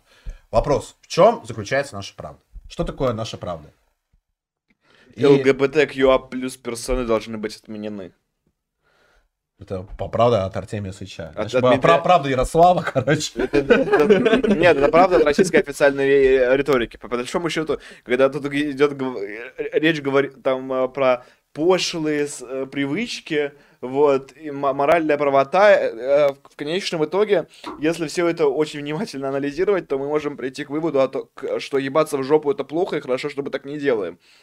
Ну, но Путин любит говорить про... Трансформеров. Про, про трансформеров, два гендера обязательно. И про родителя номер один. Да, Родитель да. Номер один, номер, один, э, номер два. Вопрос, э, все вот этой вот э, пропаганды за духовность, за условную духовность. А что такое духовность? Вот сейчас я скажу. А, В том, что духовность, о которой г- э, говорит там наше высшее там, э, исполнительное чиновничество, в целом, не только я не говорю конкретно про Путина и Медведева, а вообще, э, она, как правило, не соприкасается вообще с реальностью. Вообще. То есть, когда мы говорим о России современной как э, проповедника духовности, ну, простите, э, возьмите, э, я не знаю, статистику по абортам, статистику разводам по тем же, рождаемости, по разводам и так далее. А когда мы говорим о, о духовности верха нашего, то давайте спросим, а кто у Владимира Владимировича дети и где, и куда делась его жена? Вот. а, ну, правда, да, у нас э, верховный главнокомандующий, в общем, наш лидер, он должен э, э, быть мерилом духовности для всех. А где супруга Владимира Владимировича, первая леди, и вообще, где его дети и чем они занимаются. Если мы говорим про духовность. Вот. а, И так вот у всех. Если мы боремся с гей-пропагандой, ну почему у нас до сих пор а, открыты гомосексуалисты на всех федеральных каналах? Почему у нас там Даня Милохин катается по всем вечеринкам Сбер- Сбербанка и Газпрома в том числе? Да вроде как уже не Вот, катается, он да. вроде на, въехал. Э, ПМФ. И на А. ПМЭФ там. да. И, и, и главным персонажем ПМЭФ становится, блядь, Даня Милохин. Если мы так уж боремся с Да, гомосексуализмом. ну ты вот Вот. Подожди, а ты говоришь про И- крайний ПМФ или про? Это года? крайний. Крайний, кстати. А это какой год был? Этот. Ну, ну, в смысле, иметь... Не-не-не, иметь... Сорян, какой месяц? Это и лето. Ну, Подожди, лето. то есть Это у нас- май или июнь это То есть, то есть СВО уже идет. Да, И Даня Милохин, на э, ПМЭФ там, да. Офигеть. Короче, э, Э, есть такой нюанс. Э, Согласно российским законам и российской процедуре, вот, э, если ты э, становишь, э, э, если ты трансформер, э, трансгендер, э, и ты хочешь идентифицировать себя как человек другого пола, ты можешь прийти в российские официальные бюрократические учреждения и сменить себе пол по паспорту. Да ладно. Да, То есть можно не делать э, как бы операцию, просто... да вообще что хочешь, можно написать. Офигеть. Ну, например, вот хороший пример. Нет, это просто факт. Ты Да, можешь да. поменять. Можешь сделать операцию и тоже сменить. Можешь не делать операцию и сменить. Слушай, я теперь понимаю, почему полезно ходить э, на стримы царизма. Я тут столько нового узнал. За последние два Вот. часа. И, то есть, когда э, у нас э, высшая бюрократия, она активно рассказывает про духовность, э, было, бы, было бы очень здорово. Я ничего против духовности не имею, я только за. И то же самое касается церкви российской, вот, э, русской православной церкви, которая говорит э, за духовность, э, за веру. Ну, извините, если вы так топите за веру, почему вы еще не объявили хохлам э, религиозную войну, например? Вот. Да как-то неудобно, тоже Да, православные как- вроде. Как-то неловко, а то, что там... Ну право- нет, во-первых, это очень просто. Еретики и Они раскольники. раскольники. Потому что они То есть у них есть а, ре- реальная религиозная причина, почему мы можем воевать с хохлами. Они, во-первых, есть гонения на нашу православную церковь, есть е- е- еретическая раскольническая новая церковь, есть а, даже свидетельство убийств наших а, представителей нашего московского духовенства, а, пыток, отстранений, издевательств. Есть очень много причин А для православная настоящей... церковь вообще как-то высказывалась про Ну, И на исключительно высшем в уровне? примирительном тоне. Если брать э, православную церковь именно м, Как, э, патриарха Кирилла, да. да, то исключительно Да. в примирительном тоне, э, мы там за мир, за все хорошее, короче, против всего плохого. И это, Вот, кстати, вот, например, отличие от Отечественной войны 12 года, в которой все-таки антинаполеоновская проповедь звучала во всех церквях. А, собственно, священники освещали, ну, вот буквально как кто угодно, короче, берет что угодно, там, кирпич, оружие, неважно, идет бить француза, найдется священник, который подойдет к нему и скажет, то, что ты воюешь против сатаны. Вот, иди. А тут, когда все поводы есть, потому что вот э, буквально они... э, очень много священников погибло, когда они были при войсках были убиты. А, вот, то есть вот я последнюю новость ну, прочитал вот пять минут назад об убитом священнике. А, но сама а, русская православная церковь никак а, не поддерживает на государственном уровне эту войну. Есть, э, Ну, в рамках своей политики. да. я не знаю, я видел ка- какой-то отрывок, который был, конечно, по- попал в мои руки по совершенно удивительным причинам, э, в которых э, патриарх Кирилл э, на днях читал речь перед Путиным. А я читал, да. Вот, и там совершенно потрясающий момент, в котором э, патриарх Кирилл, э, стоя, сто- стоя перед президентом Российской Федерации, говорит, это нас, они настолько, блядь, тесно связаны, вот, и он был выразен э, именно из-за этого. А, да-да-да-да, я тоже видел. Вот, а, но какого-то именно последовательной политики относительно а, войны с Украиной ее нет и не было никогда. Дело в- э, доходит до абсурда и доходило до абсурда. А, Знамя стрелковцев в Славянске освещал представитель РЦПЗ. Б- э, да, был такой. Это та самая РЦПЗ, которая немножко другого человека тоже освещала. Мы не будем его упоминать здесь на всякий случай.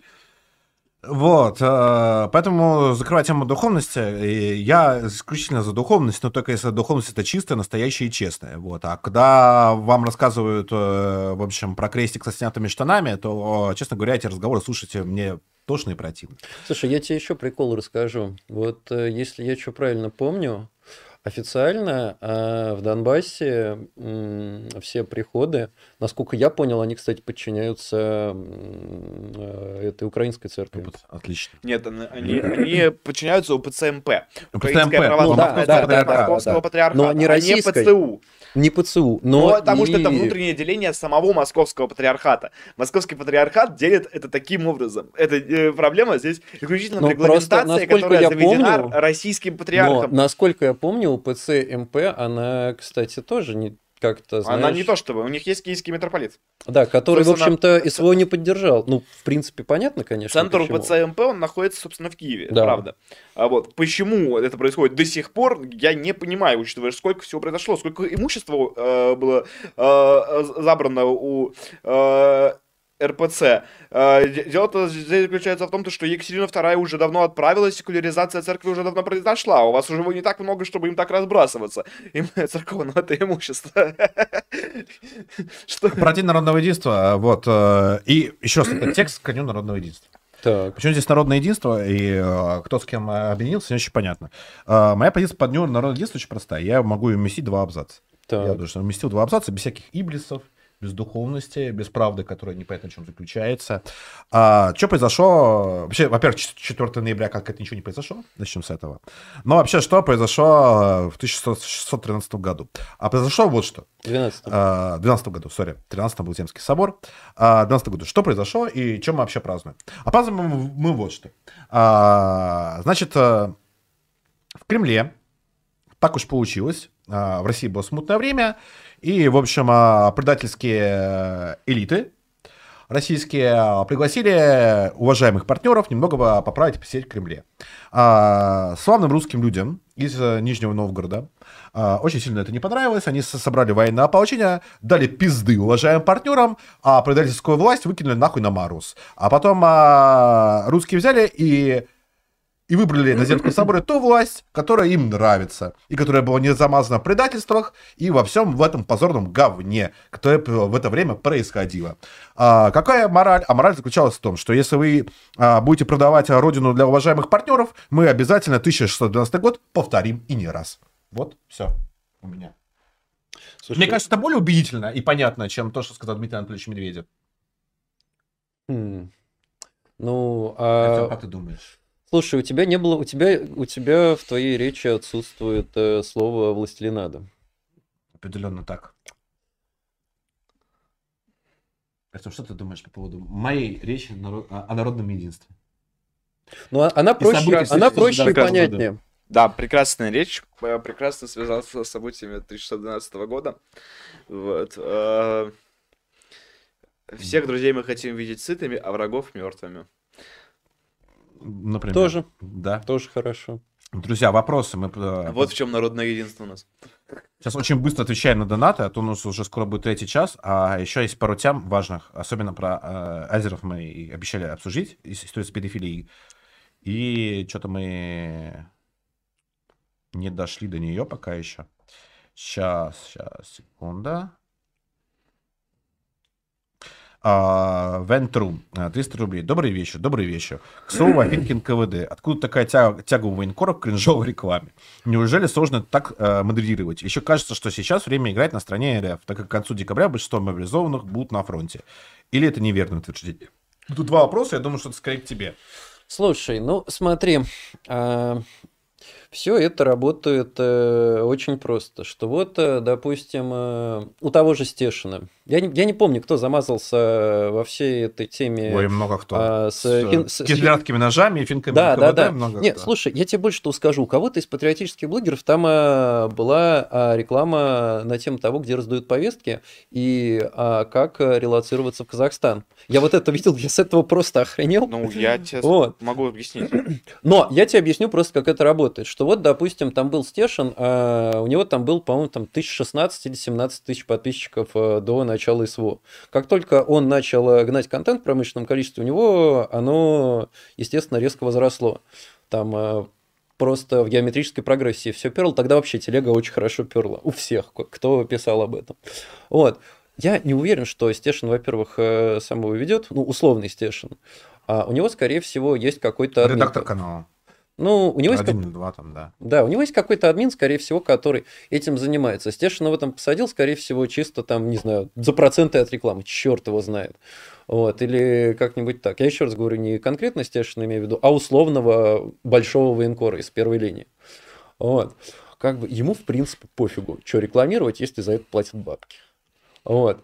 Как бы, почему финка НКВД? Потому что производитель ножей какой-то как бы, ну, они же немножко понимают целевую аудиторию и, наверное, догадываются, что людям, которым э, нравится война, а то вот если рекламировать ножи, то, скорее всего, это... Не, ну это понятно, да. Вот. А, вот, если бы, э, не знаю... Ну, то, ну это, это кринжово или нет, на твой взгляд? На мой взгляд, это кринжово достаточно. Слушай, ну, учитывая то, что это превратилось в мем, над которым все смеются, наверное, это, это был зря. Да, нет, ну, так. дело здесь заключается в том, что вообще Финган говорит не самое худшее, что у них там было. Самое худшее, что я видел, это, э, начиная вот буквально с первых недель, люди экономики? завлекали к себе людей э, секретными видео, как кадыровский спецназ уничтожает было, полк было, было, было, было. Срочно заявление Путина о ядерной войне, да, Да, да, только у нас. Я видел, как э, в одном из таких каналов была буквально реклама, которая привлекала, как азовцы расстреляли наших пленных. Э, в доступ только здесь. Приходите. Слушай, да, а, я вот, понял, а, и это, конечно, гораздо хуже, чем любая финка НКВД. А, и а, дело заключается в том, что значительная часть этой рекламы, причем значительная в смысле процентов 60, она занимается байтом на а, фейке. Да. То есть они правда. байтят людей для того, чтобы рассказать им неправду. И это вот уже греховно, понимаешь? То есть если э, Финка НКВД это кринжовый маркетинг, то байтить на фейке это уже отвратительно, это уже мерзко. И я знаю, почему так происходит. Дело здесь происходит, потому, э, дело, дело здесь заключается в том, что эм, эти люди, они э, продают рекламу очень дорого. Очень дорого. То есть, ну, например, э, обыкновенный царизм не может себе позволить купить почти ни на одном из этих каналов рекламу. Ну там что-то за 100 тысяч, по-моему, запрос, Вот. что-то такое, а, что-то какие-то такие вот. цифры. да. А, ну, о- о- очень значительные. Поэтому значительная часть людей, которые покупают у них, это э, центр из, э, информационных психологических операций Украины, который э, байтит людей на патриотические посты, чтобы вливать потом э, э, часть своей повестки. С другой стороны, это могут быть э, скамеры и мошенники. мошенники, Люди, которые- букмекеры, короче. Лю- люди, которые да. через интернет зарабатывают продажей данных, а, которые зарабатывают а, всякими отвратительными совершенно а, вещами, которые зарабатывают а, тем, что продают рекламу а, без разбора кому. Грубо говоря, наши а, прекраснейшие военкоры, люди, которые собрались информационно представлять нашу Российскую Федерацию, а, оказались в одном ряду с инфо-цыганами. Слушай, я тебе могу а, на это возразить следующим образом. Я знаю, что многие военкоры а, помогают действующим подразделениям, то есть они там покупают им всякие ништяки, там, ну, типа теплаков, там, типа, там, а, не знаю, каких-нибудь труп разведчика, там, и так далее, и так далее, и так далее, за свои бабки. Вот. В принципе, такое может быть, я сейчас не говорю про всех, По но я большей- знаю, что... По большей части это все-таки благотворительно за счет пот- потребителя. Я, типа, это не осуждаю, вот, Ну, потому что это да. полезно, потому что потребитель Я сам- говорю, я говорю сейчас просто про тех, вот, с кем э, я непосредственно пересекался, вот, э, которые там менее известны, вот они вот, ну, действительно покупают бойцам э, там всякие ништяки. и за- продают рекламу цепсошникам или мошенникам. Ну вот такой, ну вот такой бывает, что благими намерениями зачастую вымощена дорога в ад. Люди могут этого не понимать просто. Вот. Но э, а- опя- опя- К сожалению. опять же здесь есть, ну, еще один аспект. Это среда. Среда военкоров. Она сформирована таким образом, что а, когда ты в нее попадаешь, если ты ассоциируешь себя с этими людьми, а, с этими каналами, вот, то а, для тебя это становится приемлемым. Продажа, по- по- продажа такой рекламы. Я бы вот не, потому ну, что смотри, я бы они не все продал, вокруг тебя наверное. это сделают. Слушай, ну смотри, я бы не продал. Но Ну, ты это- во- Во-первых, начнем с того, что у меня ее никто не купит. У меня, простите, канала на 1027 подписчиков. Он небольшой, естественно, мне никто рекламу покупать не будет. Ибо нафиг надо. Потому что есть там какой-нибудь Сладков, у которого миллион. Да? Я тебе могу сказать так, э, что я вот э, с военными корреспондентами первой вот этой вот первой волны, я с ними не общаюсь, потому что я там особо никого не знаю, там кроме Сладкова, может быть, то я там пересекался с ним в Донецке пару раз всего, да, вот, что вот среди того круга военных корреспондентов, с которыми я общаюсь, там как-то взаимодействую, ну, у нас такой фигней никто не страдает, скажем так. То есть вот э, среди тех, с кем я общаюсь, вот Давайте, считается, у нас что это не так уж и неправильно. много времени, а еще есть темы и, и много А, вопросов. и второй, вторая часть доната по поводу... По поводу, э, играет ли время на нас или против нас играет Я время? считаю, что, скорее всего, играет. Знаешь почему? Почему? Потому что украинская наступательная стратегия а, основывается на широком применении колесной техники. Еще месяц, и они уже никуда не понаступают, просто потому что дороги превратятся в ад. Вот. А вот что да и будет мы дальше? тоже, получается. А? Мы, то- мы, и мы тоже, соответственно. И мы тоже. Но у нас есть время, чтобы привести в порядок э, тылы, подготовить э, нормально мобилизованных, вот, обеспечить ротацию тем подразделениям, которые там находятся уже 7 или 8 месяцев, такие есть. И ты сам это знаешь, скорее всего. Вот. И немало. И немало, Мало, кстати да. сказать. То есть есть вот подразделения, которые, в которых много пятисотых не потому, что они не хотят воевать, не потому, что они а, там трусы какие-то, предатели, а потому что люди тупо устали уже, вымотались. И как бы их нужно менять. А менять, ну, ранее было невозможно, потому что тупо не хватало... Ну, произвести, произвести нормально полноценную ротацию. Да. Вопрос от дворянского собрания. Последний вопрос от меня на сегодня, Андрей Листанов. У нас в городе есть относительно большая группа студентов, и не только.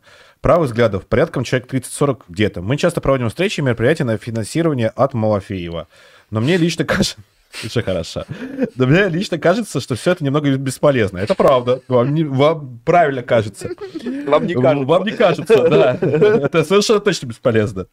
А, а, Ведь на фоне того, как развивается ситуация в РФ, мне лично очевидно, что правительство будет терять контроль над ситуацией на местах в будущем, просто перестанут справляться с вызовами для системы. И в связи с этим а, как раз возникает угроза всплеска этнического криминала. Возможно, даже антивоенные беспорядки и бог знает что еще.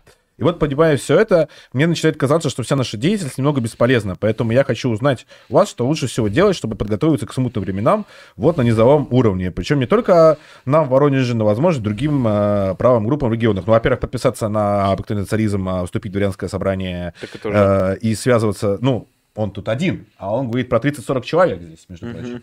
Вот, все 30-40 человек, а, дурянский чат. Вот, а, а, налаживают социальные связи, налаживают горизонтальные связи, буквально. В своем городе, в своей деревне, в своей поселке, в своей столице, где угодно. Чем больше людей с связями вы знаете, тем лучше. Вот, ходить вместе, играть в футбол, в хоккей, на рыбалку, а, пить чай, э, пиво, кофе, заниматься э, всем чем угодно. Лицензию вот. на оружие получите самостоятельной стрельбой, занимаетесь в индивидуальном порядке, а тактическую литературу читать можно и коллективно, и коллективно ее обсуждать. Вот, собственно. Тут, мне кажется, все просто в этом смысле, что делать. Вот.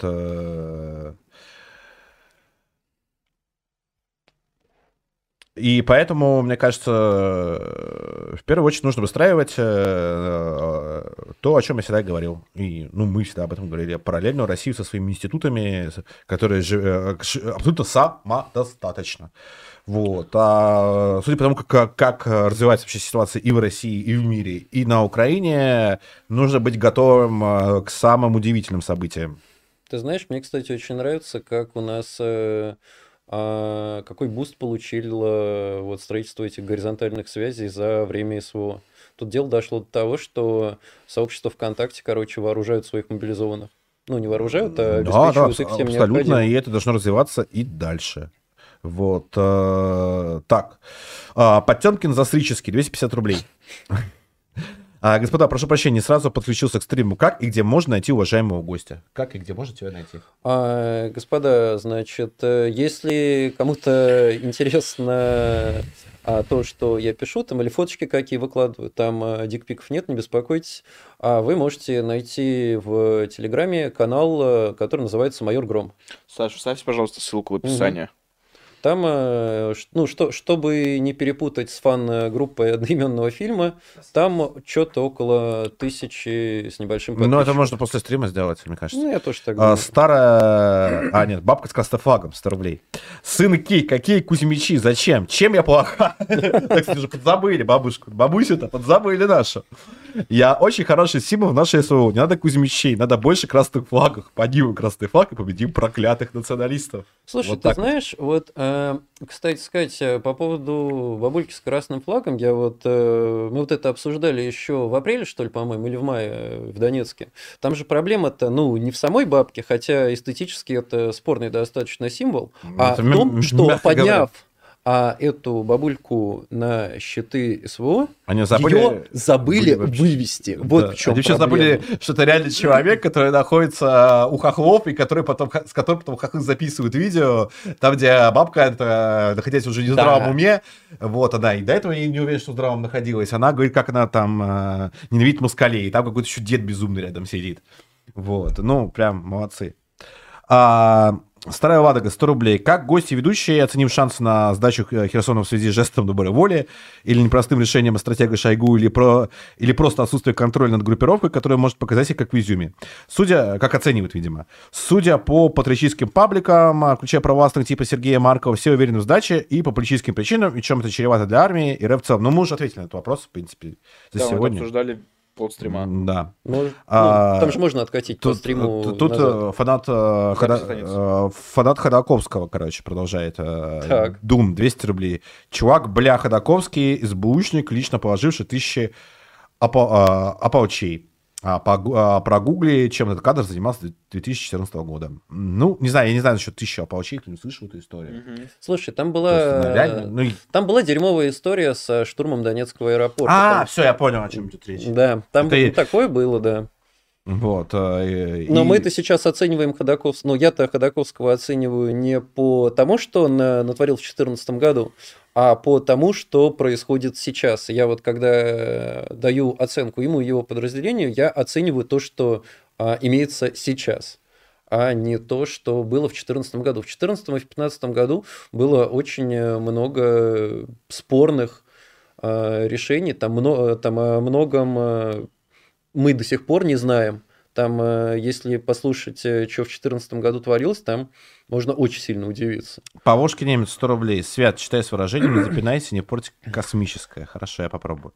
Идут по улице подвыпившие доллар и фунт стерлингов. На встречу молодая, красивая, изящная, воздушная. Короткой юбочке. Доллар.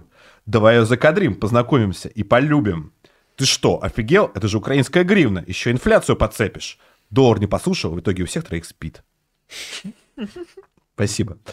А, тут а, человек а, с никнеймом, короче, э, Саити с Эрдоганом, только в другой форме.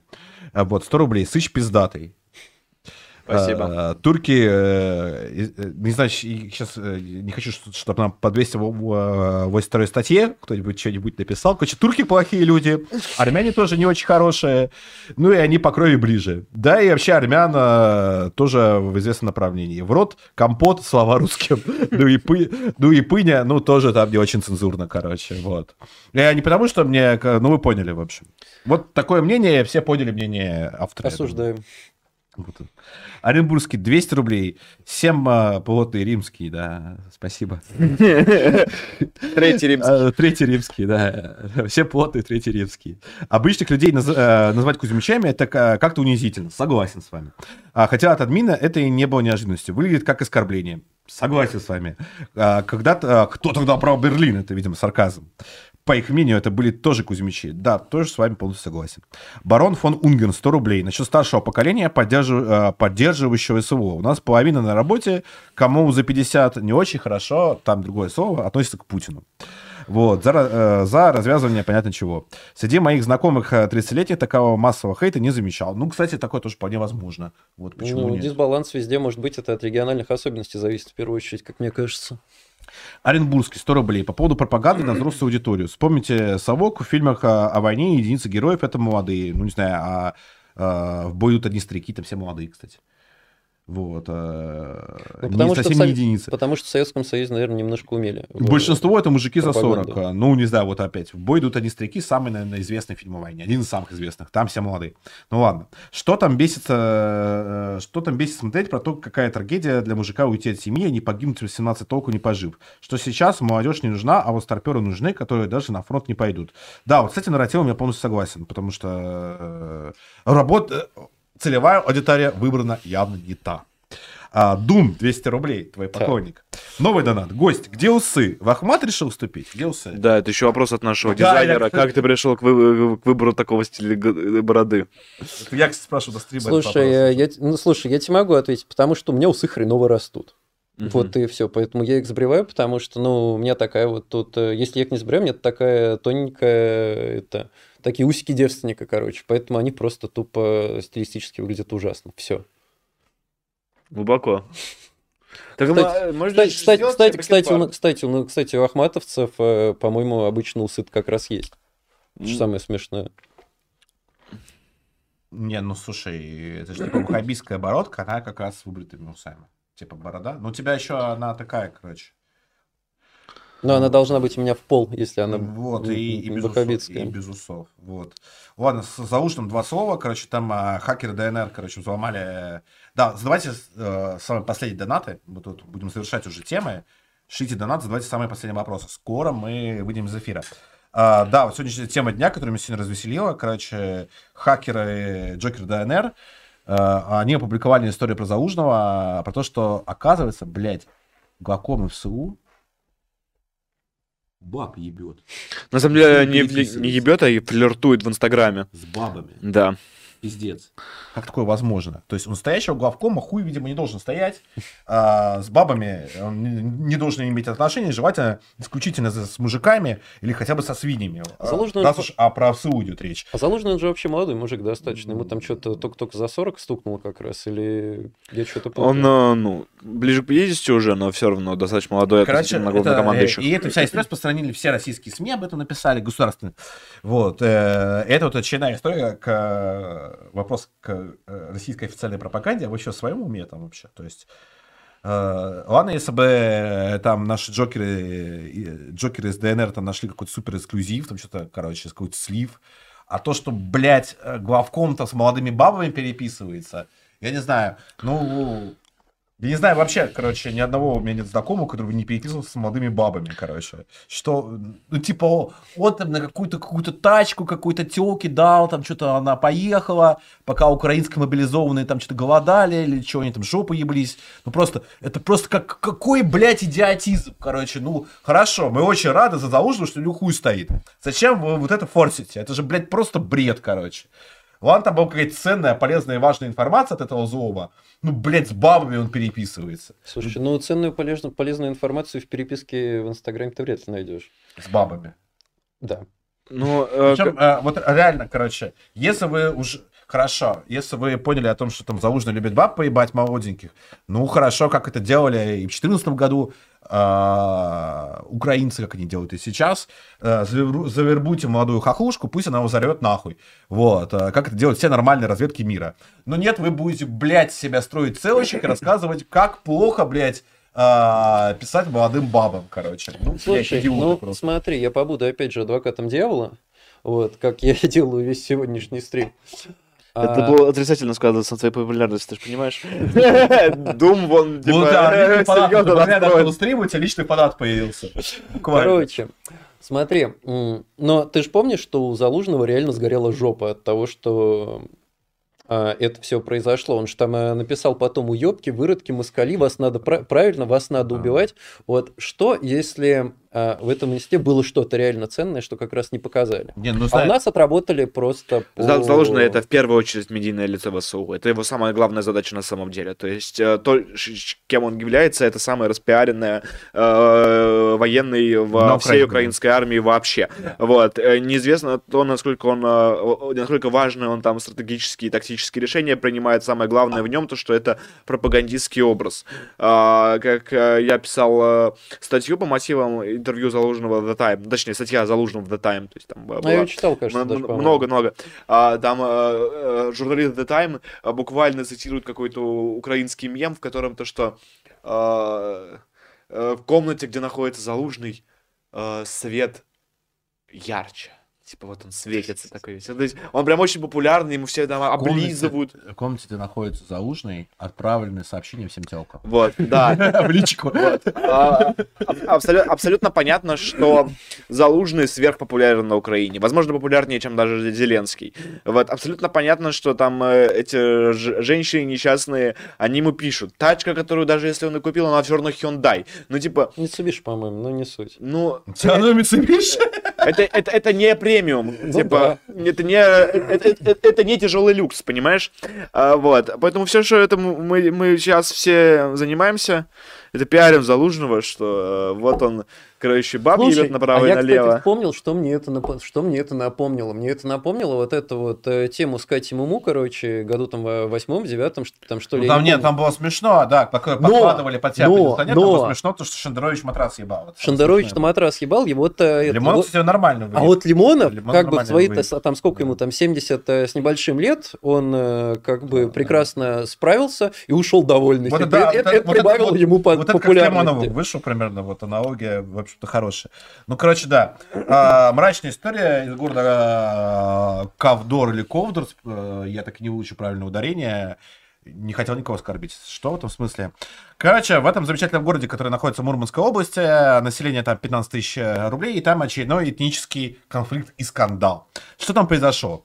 А, буквально неиронично азербайджанские педофилы начали массово рассылать несо- несовершеннолетним русским детям видео с непристойными предложениями и трясти гениталиями. Ой. Вот, полный пиздец. Там это видео вышло в а, телеграм-канале Многонационал. В общем, много где. А, в чем еще цимис истории? В том, что буквально пару месяцев назад а, члены азербайджанской, азербайджанской преступной группировки Ковдора напали на местных жителей и устроили жестокую бойню на улицах города. Ух Ну, то есть там город реально буквально там крышуется этнической, короче, азербайджанской мафией. Вот, причем, короче, до этого там был этнический конфликт. Потом параллельно, кстати, проходила информация о том, что многие из русских, которые с ними дрались, их мобилизовали, а азербайджанцев нет. Азербайджанцев, видимо, оставили, чтобы они ебали там русских детей. Вот, видимо, идея была такая. Потому что объяснить это нельзя. Но вот очередная мерзкая история. э, Ну да, и там еще была куча вопросов к мэру города Сергею Сомову, Сомову который опять такой все это э, э, съехал прошлую историю на дружбе народов и пытается съехать нынешнюю историю, опять-таки, на дружбе народов. А, у меня такой вопрос. Я, конечно, всецело за любую дружбу и народов в том числе, но, честно говоря, я не очень хочу, чтобы русские дети дружили с 40-летними азербайджанскими мужиками. Вот. Я вообще не либертарианец, и к либертарианству отношусь крайне отрицательно. Я очень надеюсь, что эту историю не спустят на тормозах, как спустили прошлую, и, и что всю вот эту вот удивительную мразь, короче, посадят далеко и надолго. Вот, а, потому что эта история во всех смыслах просто омерзительная. Ты в курсе ее вообще? Слушай, Видел вот я- это прям нет. большой скандал? Слушай, нет, я не в курсе, я как-то вот этот момент пропустил, но мое мнение достаточно простое, что вот все эти межнациональные конфликты, да, они в принципе невозможны, если происходит очень сложная, как бы, вот вещь, в которую никто особо не верит, если выполняются законы Российской Да, Федерации. внезапно. Внезапно. Всего-навсего. Да, то есть, э, если э, выполняются законы Российской Федерации в полной мере, то никаких оснований к таким инцидентам, в общем-то, и не возникает. Мне кажется, возникает вопрос, то, что вот когда вот, э, э, любой этнический конфликт, причем даже не такой вопиющий, как вот эта история, а любая вот э, драка, короче, там с э, любыми там нац- э, нацменьшинствами, то каждый раз в этой истории появляется диаспора. Причем, короче, история начинает э, ам, история нач- э, начинает, короче, приобретать самые безумные, э, самое безумное свойство, то, что там реально какой-то бытовой криминал, вот там толпа, там не русских, и, а- а побили русского. Вместо того, чтобы их там посадить по хулиганке, как это обычно бывает в любом бытовом конфликте Ну да. подобным, они зачем-то начинают что-то выяснять с этой диаспорой. А потом обращаться к каким-то старейшинам. Старейшины начинают заступаться. Простите, а как, э, это продолжение темы закона. А в каком законе российском написано, что этнические конфликты нужно разбирать не на основании действующего уголовного или административного законодательства, а на основании переговоров, блядь, со старейшинами с диаспор.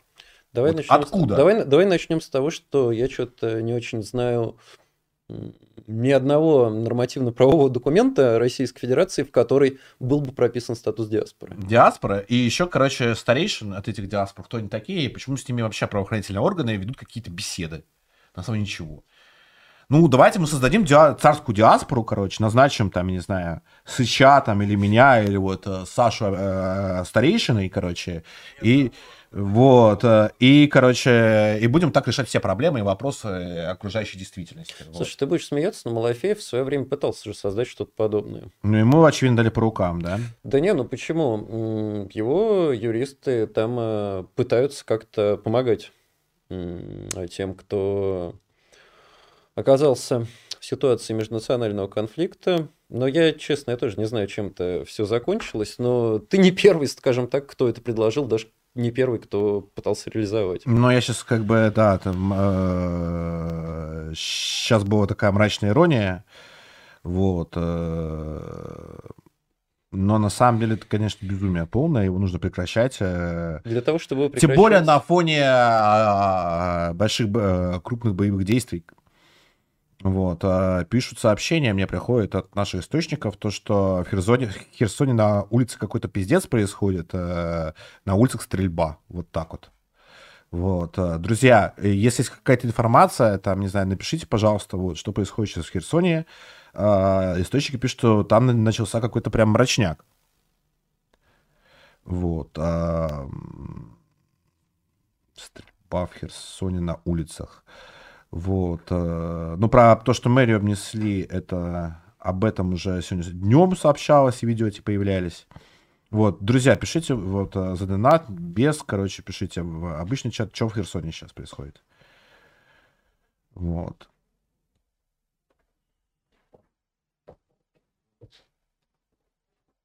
Да. Вот. э, У нас остался, наверное, спис тем, но я не знаю, это пожар мы уже не будем разбирать, там все понятно. А, Вопрос э, из вопросов, э, вопрос от Александра, э, не вопрос, а пожелание. Вот, а от Александра Зайцева за 100 рублей. Вот. Z И дальше просто приветствие немецкое, короче, вот на немецком языке. Ну, что-то интересное, в общем, я в виду автор доната. Немецкий не знаем. Немецкий вообще не знаем, никогда не слышали, в общем. Ну, так. Что за язык? Говорят, что, что что-то стрёмно происходит в Херсоне сейчас. Говорят, мы об этом полстрима разговаривали. Нет, прям, нет, происходит прям стрёмно даже по мере того, что мы говорили до этого. Мгм. Ну, тут, нет, тут А- сегодня, сегодня там свет погас, по-моему. Нет, сегодня выбивался свет в Херсоне, да. Говорят, что за украинская аудитория э, Хе- Херсона а, активизировалась. Такое могло быть. Ну да, надеюсь, что частью этой сп- спецопса станет еще и вычищение и обнаружение всех этих замечательных людей. Слушай, тут уже одни проводили там контртеррористическую операцию. Ну, можно еще одну провести. Ничего страшного. Вот, в конце концов, у нас страна большая, потребности самые большие, которые только Дай есть. Вот, бог, они э, Херсон в конечном просто. итоге нам мой Ирану с э, ядерной программой э, помогать, уран добывать, обогащать. Куча всего. на- Найдем применение каждому. Друзья, ну я думаю, мы уже больше трех часов в эфире, так что будем уже завершать наш стрим. Да. Вот. Вот. э, Вы не послушали меня и не купили э, платный текст обыкновенного царизма и не стали дворянами. Это большая ошибка. Вот. Вы не пожалеете. Вот. э, Поэтому, раз вы не решили сделать это в начале стрима, сдел- исправьте это в конце. Вот, потому что дворянство охуенно. а без него грустно. Вот, поэтому прямо сейчас а, а, оформляйте себе тиры, вот, и покупайте текст. Вот. Нам нужно больше дворян в дворянском собрании. Вот. И когда-нибудь, ну, в смысле, к следующему стриму уж точно, я скину обновленные данные по нашим дворянам. Э, Я этого не сделал, потому что был занят, за что я извиняюсь перед всеми людьми, которые уже дворяне. Вот. И мы обновим титры. Вот. А, Пишите, пожалуйста, в комментариях, как стрим. Вот. Э, Если вы...